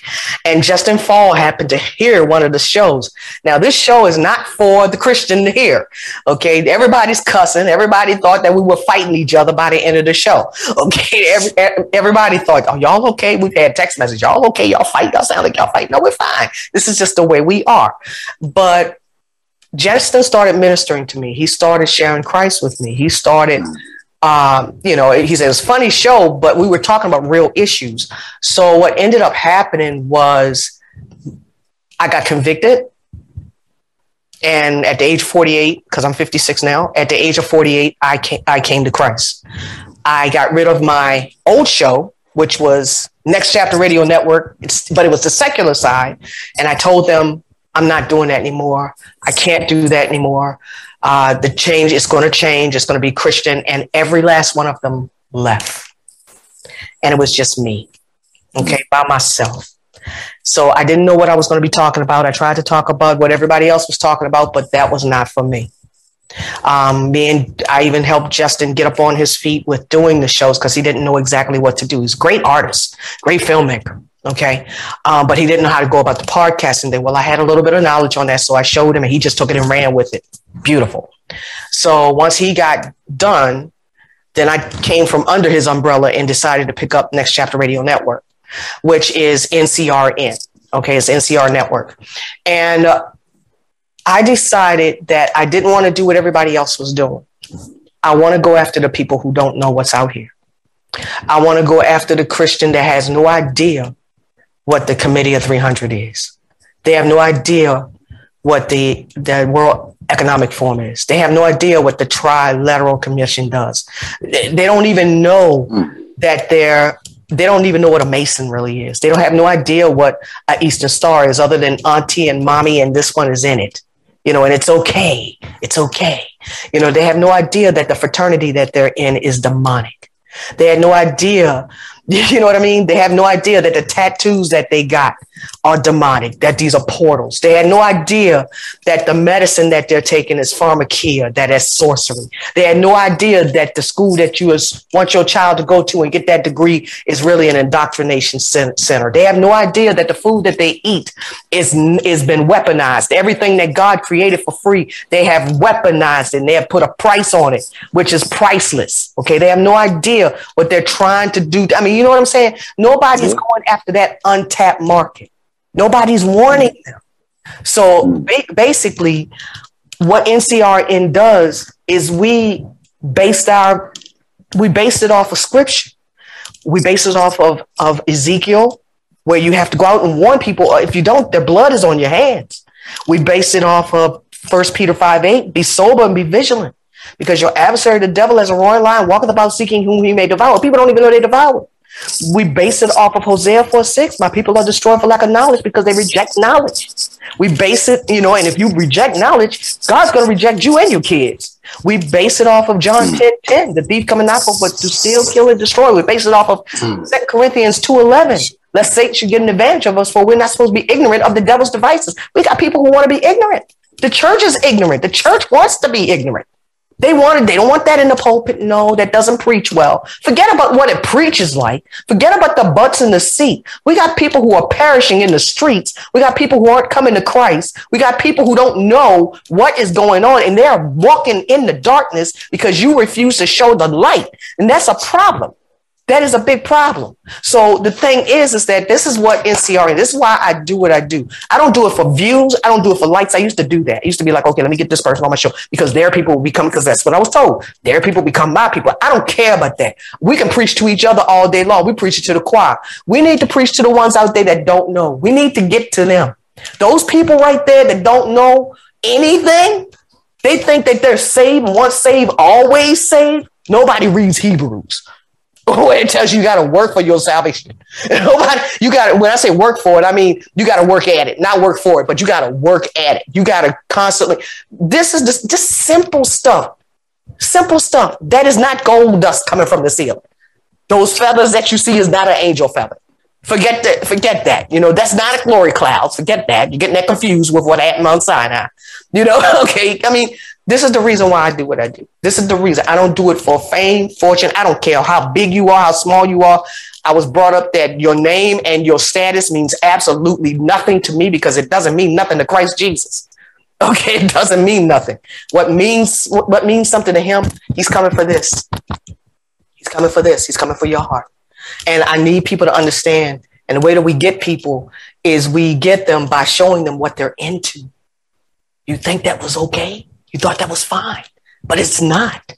It's causing you to be in bondage. You can't hear, you can't see. You have no discernment. You know why? You don't have Jesus. This is all you want to talk about when you talk about him. I know Jesus. No, you don't. You know there was a man named Jesus, but you don't know Jesus.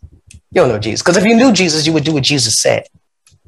Your belief dictates your behavior.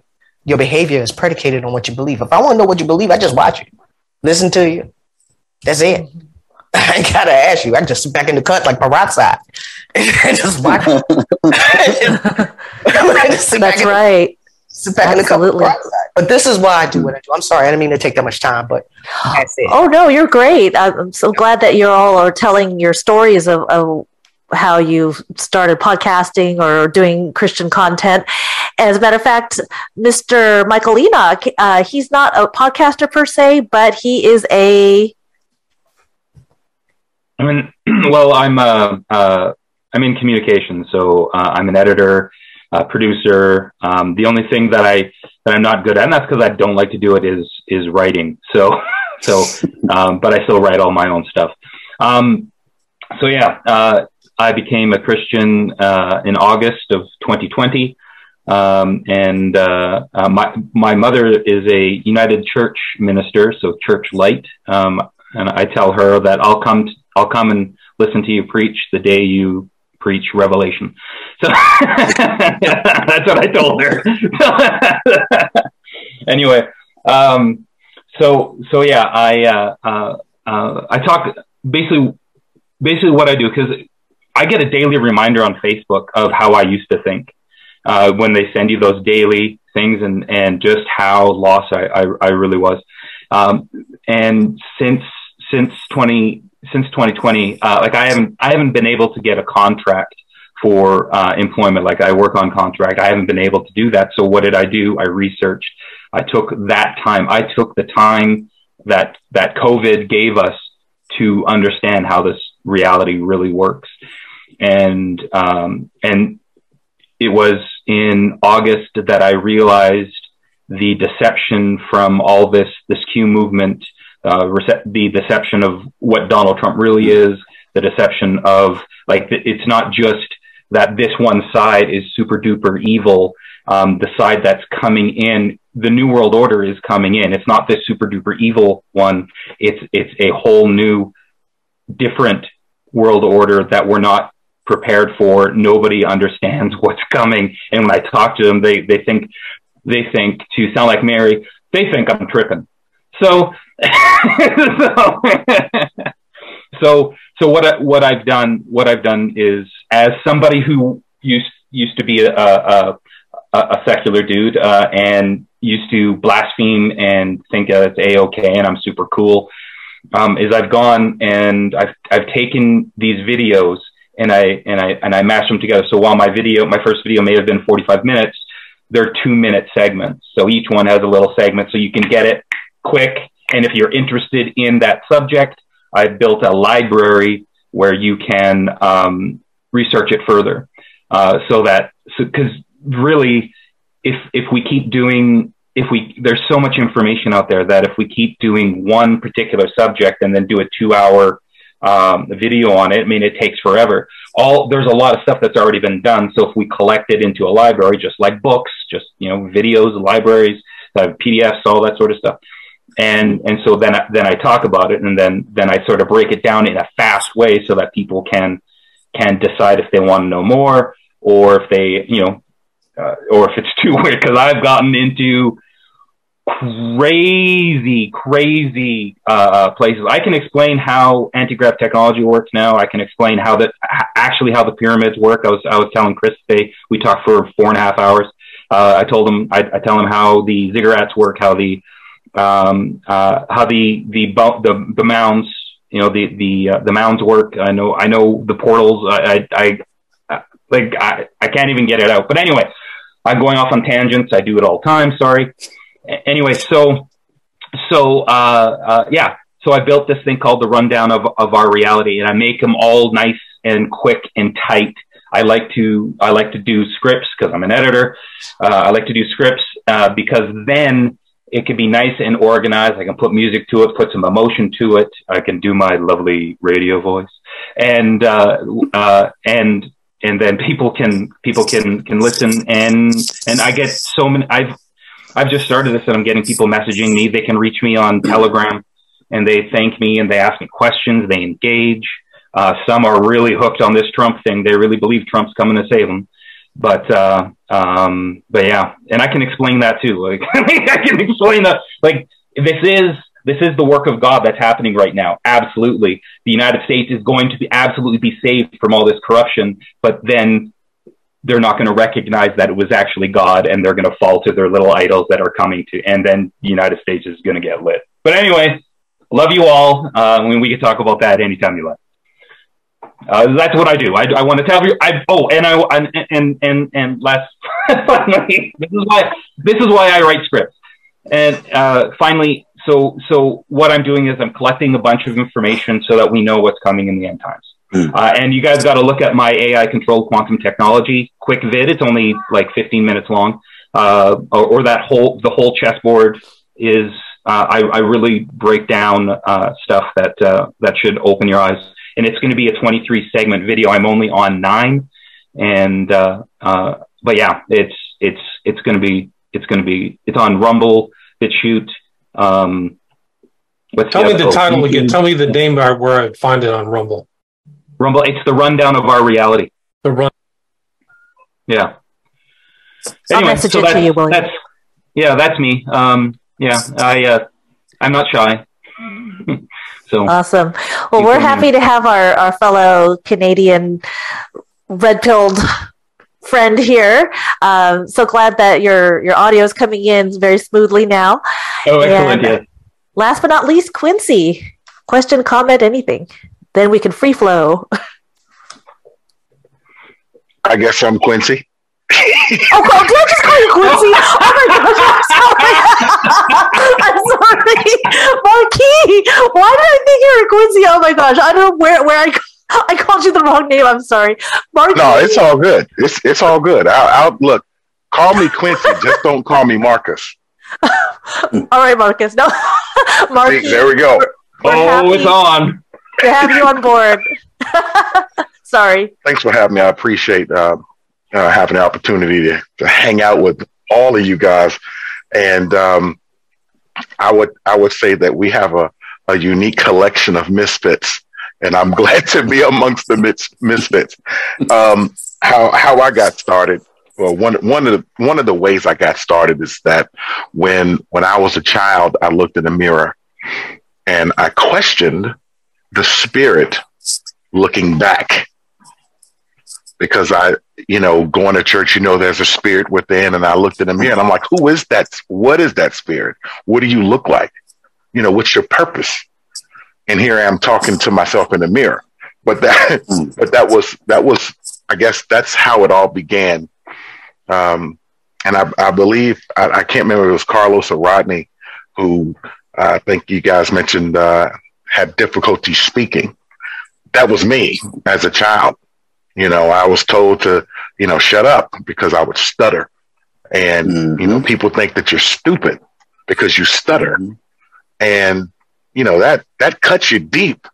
But what's mm-hmm. interesting mm-hmm. was I would always grab the dictionary and the thesaurus. I wasn't a good student, mind you, but I grabbed the dictionary and, and a thesaurus, and in, in, middle school, I just laid my head on it, thinking that I could absorb that information. And I would go in and I would read it. And uh, and what was crazy was um, right around the seventh or eighth grade. I mean, I was a oh. bad student. I I uh, I came in number four in the school spelling bee, and that's when I knew that I I could that I had um, exceeded expectation even my own, mm. because you know when mm. people call you stupid, that's you'll believe it after a while. Well, that was me breaking out of that box, and I've been breaking out of boxes ever since. And so, I had a a a I guess a waking vision one time, and and I'll tell you, I'll try to make it quick. So I was walking against a wall. The wall looked like maybe a a mud wall. And there were people standing up on top of the wall looking over the wall. Some people were crying. Some people were coming down. I looked way down the wall. There were a few people going up and I couldn't really hear the guy. He was kind of inaudible, but I could hear something coming out of his mouth. I stopped and watched. And then I turned around and I looked at everybody else and they were going about their business and some said, you know, you need to go up that wall. I had to wait for somebody to come down. She mm. needed help coming down because she was in tears. And so I climbed up on the wall. And as I climbed up, I looked over the heads of everybody and they were going about their business. And then I turned around and I understood then that there was something that was supposed to be said.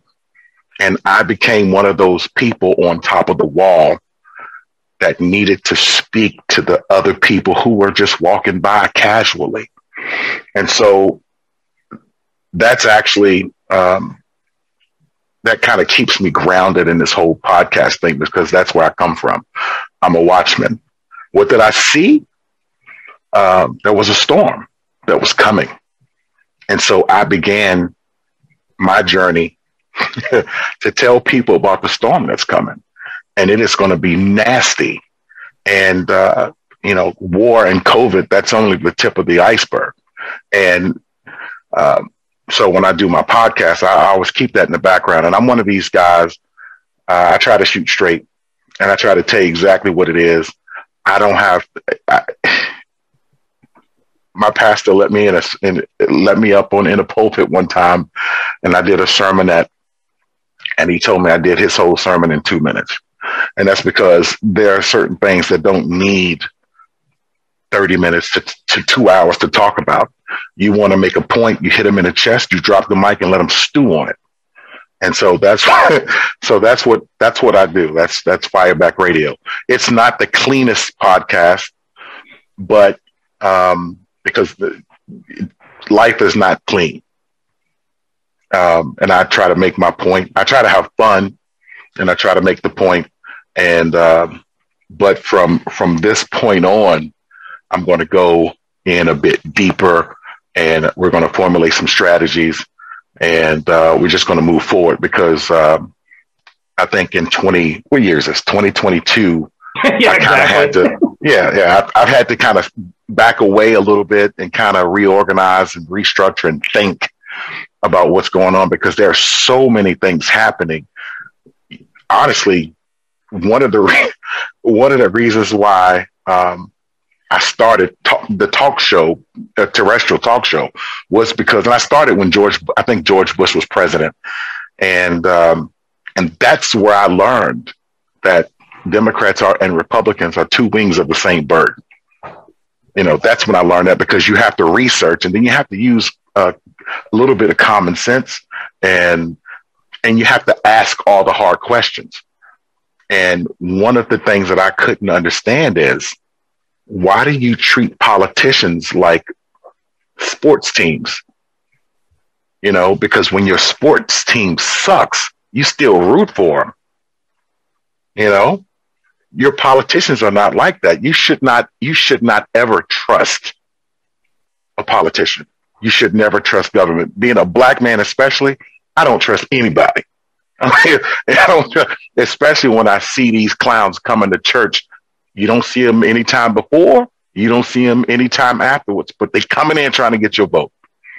I, I, I that's where my reality gets questioned, and and so I just kind of continue on and and ask those hard questions. And just like I said, I try to have fun. Um, I've been uh, alienated. I don't care um, for asking the hard question. Uh, people look at you real strange, and it's because who are you and where did you come from, and what kind of question is that? Uh, that's the kind of question that'll make you think that'll blow your blow your mind out and and get you from being trapped in this whole matrix situation. And that's those are the questions that I ask, and um, that's where I'm that's where I'm from. That's what I'm doing, and uh, I'm glad to be here, y'all. if you'd like some pointer pointers or, or, some help with editing or doing any audio, anyone um, who, who's struggling with that, just hit me up. I'll, I'll give you a 10 minute, 15 minute tutorial on how, to, how to do it quick. Yeah. I would too. I definitely want to be more of a cutting edge. Enoch's master class. Right. Yeah. Right. yeah. You yeah. could- I even have a pipe. No, I don't. No. And look, George, I, I would I would even get Quincy to come. That, that, that's your evil twin, Marky. I don't know why I thought you were Quincy. I don't. I must know somebody whose name is- Quincy. That maybe he reminds you. You know, vice versa. I don't know. They say that there's a doppelganger in some other parallel universe. So who knows? I, I, I, I also forgot to mention I ran for MP in Calgary Centre. MP, MP is the federal government here, so go, I'd be going to Ottawa, Ottawa fighting Trudeau. Um, anyway, the the uh, be, but I, I really understand government finance. So if you guys have any questions on it, it doesn't need to be a, a show. Believe me, you'll bore everyone.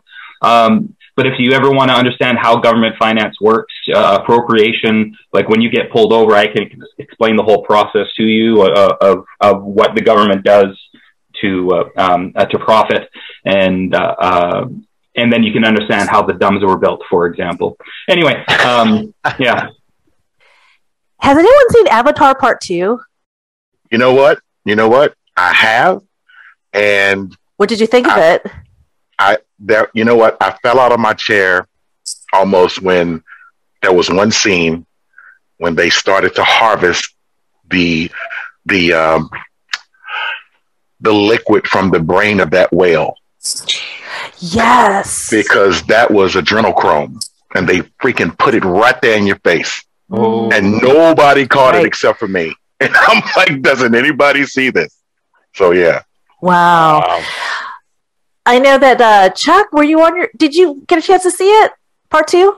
It's a funny thing because I posted it on uh, my social medias that me and my lady went to go see it, and then the only ticket available was 3D, and we didn't want to see in 3D, so we decided to go back home and just do nothing. You know what I mean? So I didn't, I didn't see it, uh, but I did rewatch the first one, uh, and with by the way, because I thought this this show was going to be more related to that.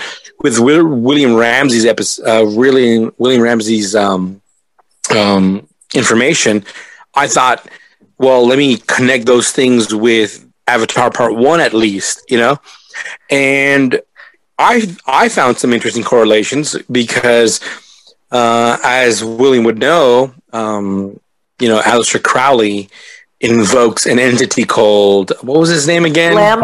L A M Lam. Lam. And And then uh, he writes a book later, and just this whole Eywa, you know, this whole god Eywa that they worship, this whole entity was just kind Hold of on, they worship a god named Eywa in uh, that movie. Avatar. Yeah, No, 'cause Yes. Carol Crowley's Wow. is a wasp, right? exactly. The Lord of And- the Air. Interesting. Yes, and I figured I knew It exactly. is. Like it's literally off by a letter, but it's the same exact thing uh, that Aleister Crowley was getting involved in, and and so the only thing that was missing was that S. But other than that, it was like AY and AWAS, and they really go deep into transferring consciousness. Yep. And all, all, all of that is in the first movie, which is really just the foundation um, for Hmm. transhumanism and, and things Right. like that. And so, if you know anything about all of those people involved in transhumanism, a lot of them are involved in, of course, occult ritual magic with a K, and all of that stuff is just you know correlated to each other. So, I think it's incredibly important. I didn't see part two, but if if I had to guess, it was just a further promotion of kind of the pantheistic pagan gods Mm. but I mean that's just my my assumption. I haven't seen it yet. Me, me and my lady are still, uh, you know, about to see it, but we haven't seen it yet. And uh, but yeah, that first one Hmm. definitely was chock full of a lot of things that were related to, in my opinion, occult ritual magic and uh, the ancient fallen gods and the Nephilim and all that stuff, the Genesis six kind of stuff. You know. You know, I started watching uh, part two. I got a copy off the internet, so just confess. Bootleg. Wow. And I thought, oh, amazing. I haven't watched it yet. it had subtitles, and it, all the Avatar people were were speaking the Na'vi people in in their weird language, and then the people were speaking in the same language, and then I realized it was a Hindi copy, and everybody was speaking Hindi.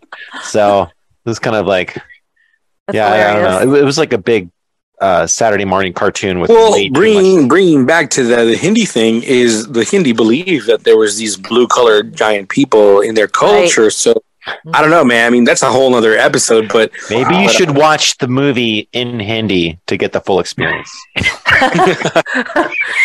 they definitely have blue gods and goddesses, or they portray the uh, Sh- Shiva and Kali as being blue skinned and what have you. Yes. Uh, what I had gotten from it was um, not only with the transhumanist thing um, that you could transfer your consciousness into an alien or cloned body, uh, but also the, um, the spoiler alert. There's, but it's not a huge spoiler; it's just a tiny spoiler. So, what's really weird is that, like, for example, like we we know that the progeny of the Watcher watchers with human women usually have six fingers on each hand. So they have an anomalous appendage thing going on. And in among the Na'vi, the, the sky people, uh, as embodied by Jake Sully, uh, obviously falls in love with uh, I forget her name whatever.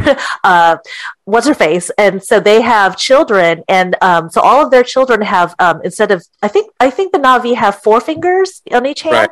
but for the for the the hybrid offspring of now this is the inversion of everything. So we know that Crowley is uh, Crowleyism is a- an inversion of everything, right? So so we know that there's an, an anomalous thing going on here uh, with the uh, the Nephilim having six fingers on each hand. Over there, it's an anomaly to have five fingers on each hand. So like Jake's Ah. half alien kids have five fingers on each hand, and their hands mocked and ridiculed, and they they actually So- call his kids demon that they they the other kids the other alien kids are calling his kids uh somebody that that they're demonic you know they're calling them oh that you've got demon blood or So whatever in, So- in a sense, anyone from the descendants of the image bearers of God, those are the, instead of the actual demonic entities. A total reversal of, of yeah exactly right. The, satan wants to pervert god's design and, and since we're the image bearers with you know five fingers on each hand. Anyway that's something that really stood out to me.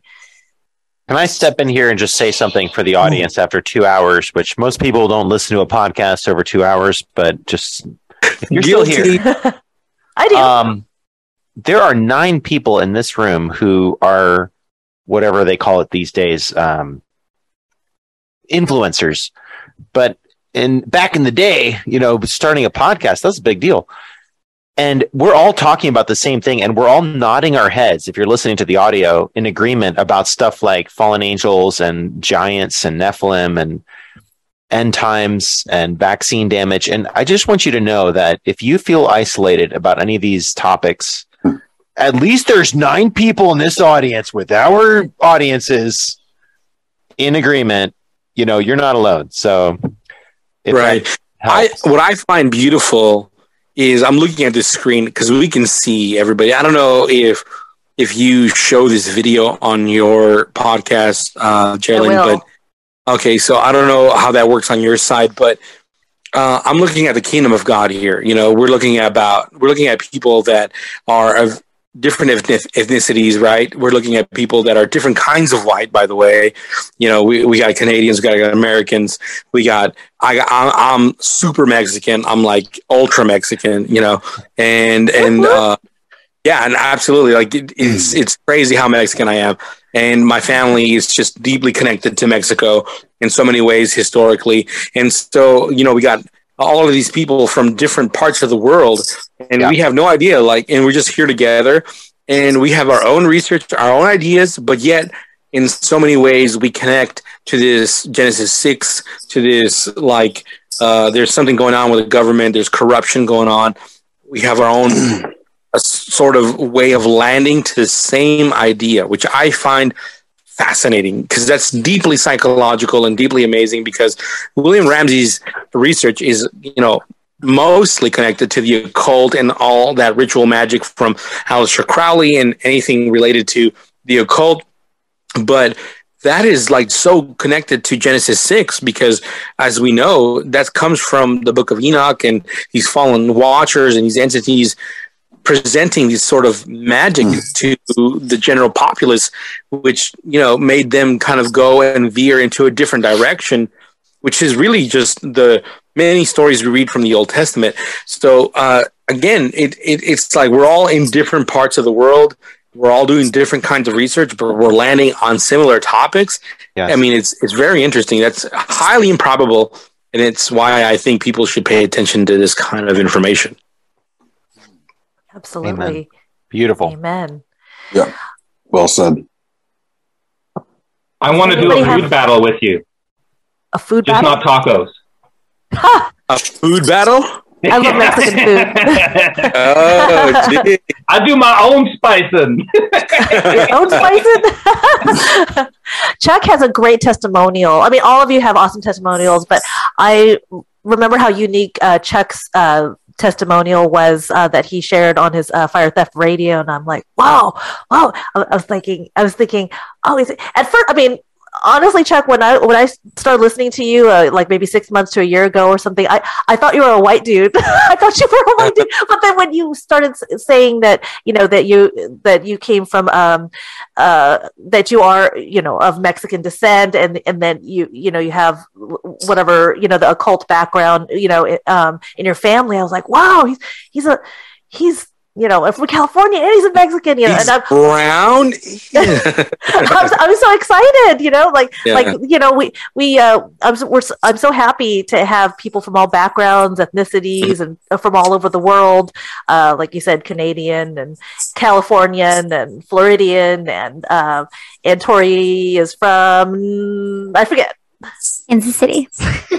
Kansas City, Yeah, but your, but your last name, but your last name is from you Oh. know the I'm you know Danish. Nordic back. Yeah, yeah, just Yes. Dan- act like Scandinavian. yeah, Yes. Well, I'm white, white. Michael from North Carolina, uh, but he spent a lot of time in Asia. That's why we have that connection there. I think in the in the spirit. Uh, and then we've got Rodney, who lives in what state? Uh, southeastern Pennsylvania. Pennsylvania, and uh, Marquis, not Quincy, is from.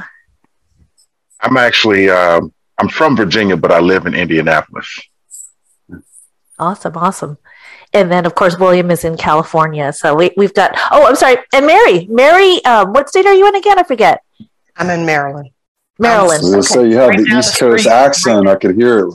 Right down, right down the street from NSA. They listen to Oh, nice. see all of us. Wow.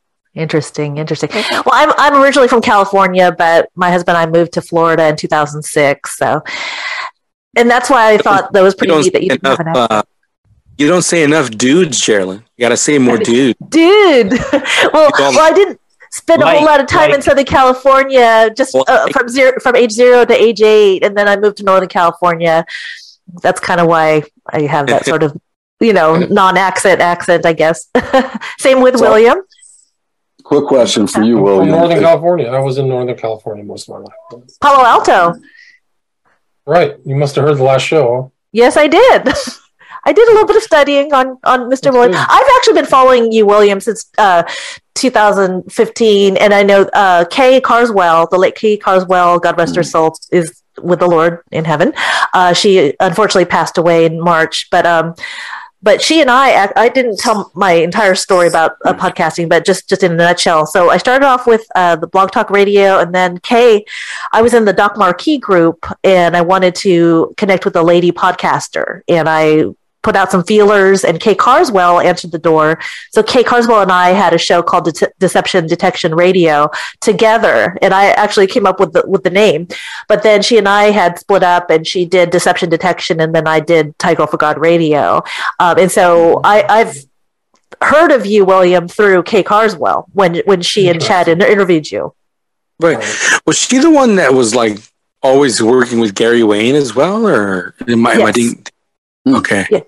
Yes. Okay. Because I, I I I know the name, I just can't I can't really place it. you know? She she interviewed a lot of uh, people in the Christian community. She covered a lot of bases. I didn't know that she had done as many shows as she did, but you can check her out on one of the Podchaser or something like that. They're, they're close. They got a close to hundred shows. Oh, are you guys? And this is a general question. Are you guys familiar with Doug Riggs as well? That doesn't sound familiar. The name Anyone? sounds sort of familiar. Um, maybe what's what's her name? It's a female doctor lady that used a lot of his research. She's been on Blurry Creatures and stuff. What's her name? Laura Sanger. Laura Sanger. Yeah. Laura Sanger used a lot of Doug Doug Riggs in uh, research. I, I believe I was the last person um, he did an episode with before he died, and I, I just I was wondering, just looking into because I know you mentioned William the the Rob Skiba stuff and the and the Kate stuff, and so um, same thing. He got pretty story, sick, became kind of COVID like, and and then he just turned into something else, and then he died. And I was just like, ah, there's got to be more to that, you know. But I, I was just trying to, I was trying to kind of read the room here, but Dr. Laura Steiner is awesome. She's actually been on the Yeah, show three times fantastic. with me. Oh, wow. and uh yeah she's a friend like like i ask a lot of advice we i text her a lot and bug her because um it's lonely here in southeastern pa there's a lot of wild people out here and uh, happy to be a part of a group of people that are plugged into the vision that god has put in each of your hearts uh william i got a last question for you before i got to close out it's uh it's like uh, getting late here on my end but i, I want to ask this what's your dream interview? And when I say this, I mean if you could go back in like biblical times, even or anybody current Oh. times, is there somebody on that you would like love to sit down and interview? Yeah, it would That's be the Lord. Absolutely. I think that's Cheating. That one's Absolutely. cheating. That's All right, the come top. on, yeah, I if it wasn't him, it would be. Ooh, that's a really tough question. Uh, maybe uh, John, the Apostle John. Mm, Oh, that's wonderful. What does Revelation? What does all the symbolism mean? What was it mm, like? wow. oh, If he, otherwise, he's supposedly still around today, right? He's the only apostle. Nobody died. It didn't. dude, die. that just blew William. That just blew my mind because I think one of the few people don't understand. He's one of the few prophets that used the most uh, amount of symbolism that other. Apostles and disciples didn't use because he was like going back and even using Babylonian uh, descriptions of things and just just going deep into the Old Testament that people don't realize. And I don't know that that'd be great to read his mind for sure. That'd be a great conversation. So there's a lot there. I mean, I mean, it's hard to make that decision. Moses, maybe I don't. Hmm. know. Uh, one of the We'd have to be able to understand them. Have to speak in tongues. Right. Translator. Need this Holy Spirit as translator, right? Guys, I got to wrap up pretty soon too. My, uh, I don't- I haven't even eaten dinner, so I Neither have I. I have I- eight hours. So anyone want to stick around? eight whole hours. Eight hours? I'm Oh wow. Okay, so we could be like the Book of Acts and, and like Hey, talk and pray get and my pray radio talk. voice ready. the, the radio voice yes i you know there's some of you people uh, have amazing different you guys could some of you could really make good money doing voices. I mean michael has hundreds of voices coming out of him. And, and uh, same with uh, chuck. He, chuck can do uh, some funny voices like uh, like he's done uh, like dracula. Michael has done anywhere from asian voices uh, well he, he speaks chinese and japanese and obviously english. Um, Michael Basham, and of course he sometimes he does his, his southern voice, and then he, he does his uh, his. uh, I mean, yeah, it's pretty interesting. Um, I can I can do a southern voice, sort of like "Hi, how y'all doing?" Like you know, no, you don't really talk about you know to a whole lot of Asian Southern people, uh, but I have I have actually found one. Uh, this dude, he's a comedian dude. He was born and raised in Tennessee.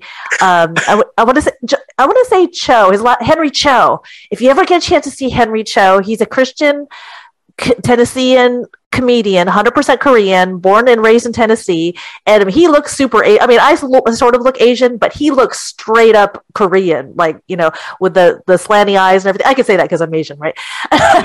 so he, he, he has an amazing sense of humor. And um, anyway, if you ever get a chance to see him, I, I would highly recommend him. So Have you guys have you guys heard of the book Traced? Okay, so look up the book Traced. It is a uh, a medical uh, doctor using um, DNA to map to map us all the way back to um, all the way back to Noah, and and he's done it su- successfully. It's called Traced, and you can uh, there's there's talks on it on YouTube. Um, I, maybe I can post a link uh, in Facebook there because we're all in the Facebook group, right? I believe so. Yes. Yes, sir. Yeah. Well, I, all the I do cool want to, people are in the uh, Facebook. So, except William. I, I Yeah. destroyed my second Facebook page like about a Oh, month ago, so I'm done. William, Bravo, thanks for- William. William, thanks for for Thank you. like your your work in the the occult, right? Like I, I just I saw briefly, but there's a lot of stuff that that I learned.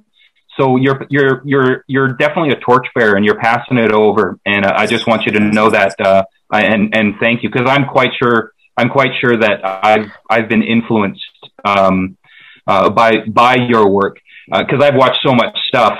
I've watched so much stuff that uh, I have no I have no idea until I, I I stumble upon again. Oh yeah, I've seen this. But like I, because I go nonstop, eight, ten hours a day, twelve hours a day, nonstop research, guys. Like you have no idea. And uh, uh, yeah, so uh, you torchbearer, uh, you definitely are, and uh, you, you've affected uh, all of us. I didn't know. I'm glad that you're getting a positive uh, benefit from my work because I didn't know a lot of that stuff before I Yeah. researched it. So that's kind of like the ability of compiling and the benefit of really a book is that people can go through and see what I saw, footnote everything. I Yeah, try to get a complete picture, but you know I've, I've missed a few things here and there for sure. Yeah. If you want a, if you guys want a crazy book, and I have, I have, I have a book in my library, and it, it is called. Oh, and I lost the name. Darn it. Um, it's it's all on the the Brotherhood, uh, the Great White Brotherhood, uh, and uh, uh, just a, just an absolute crazy book. But it, it it's a it's a um, browser book. I, I am getting tired. That's why I can't remember anything right now. Uh, it's a browser book, and uh, so you have to read it in a browser. But uh, yeah, it's it's all on the Great White Brotherhood. And again, the Great White is a ancient um, um, brotherhood. They don't die, and uh, they're supposedly in and in um, in uh, uh, Greenland. So, right. Uh, yeah, uh, It's like the Masters, the Ascended Masters is the Great White Book. yeah, yeah, exactly, exactly. Uh, uh, just crazy, crazy stuff. Anyway, Well, we want to allow William to get his dinner. Thank you so much, William, for Thank appearing on our Yeah, thank you. Thanks for collab show. And uh, once again, you can find William's podcast on Apple Podcasts and Spotify, as well as uh, Spreaker, Fringe Radio Network, as well as YouTube. But his most up to date shows are on Apple Podcasts. Is, is that right, William? That's correct. And then you can see my books on Amazon, watch my videos on Vimeo, and you can, if you want signed copies, go to my website, williamramseyinvestigates.com. Awesome. Thank you so much, William. You Thank you guys. Great to meet job. everybody. Thanks for having Nice me. to meet It's you. great to uh, join. Thanks for the invite. Appreciate it. Thank you. God bless See you, you and guys. have a nice Cheers. dinner. God bless. Thanks. Have Happy New Year.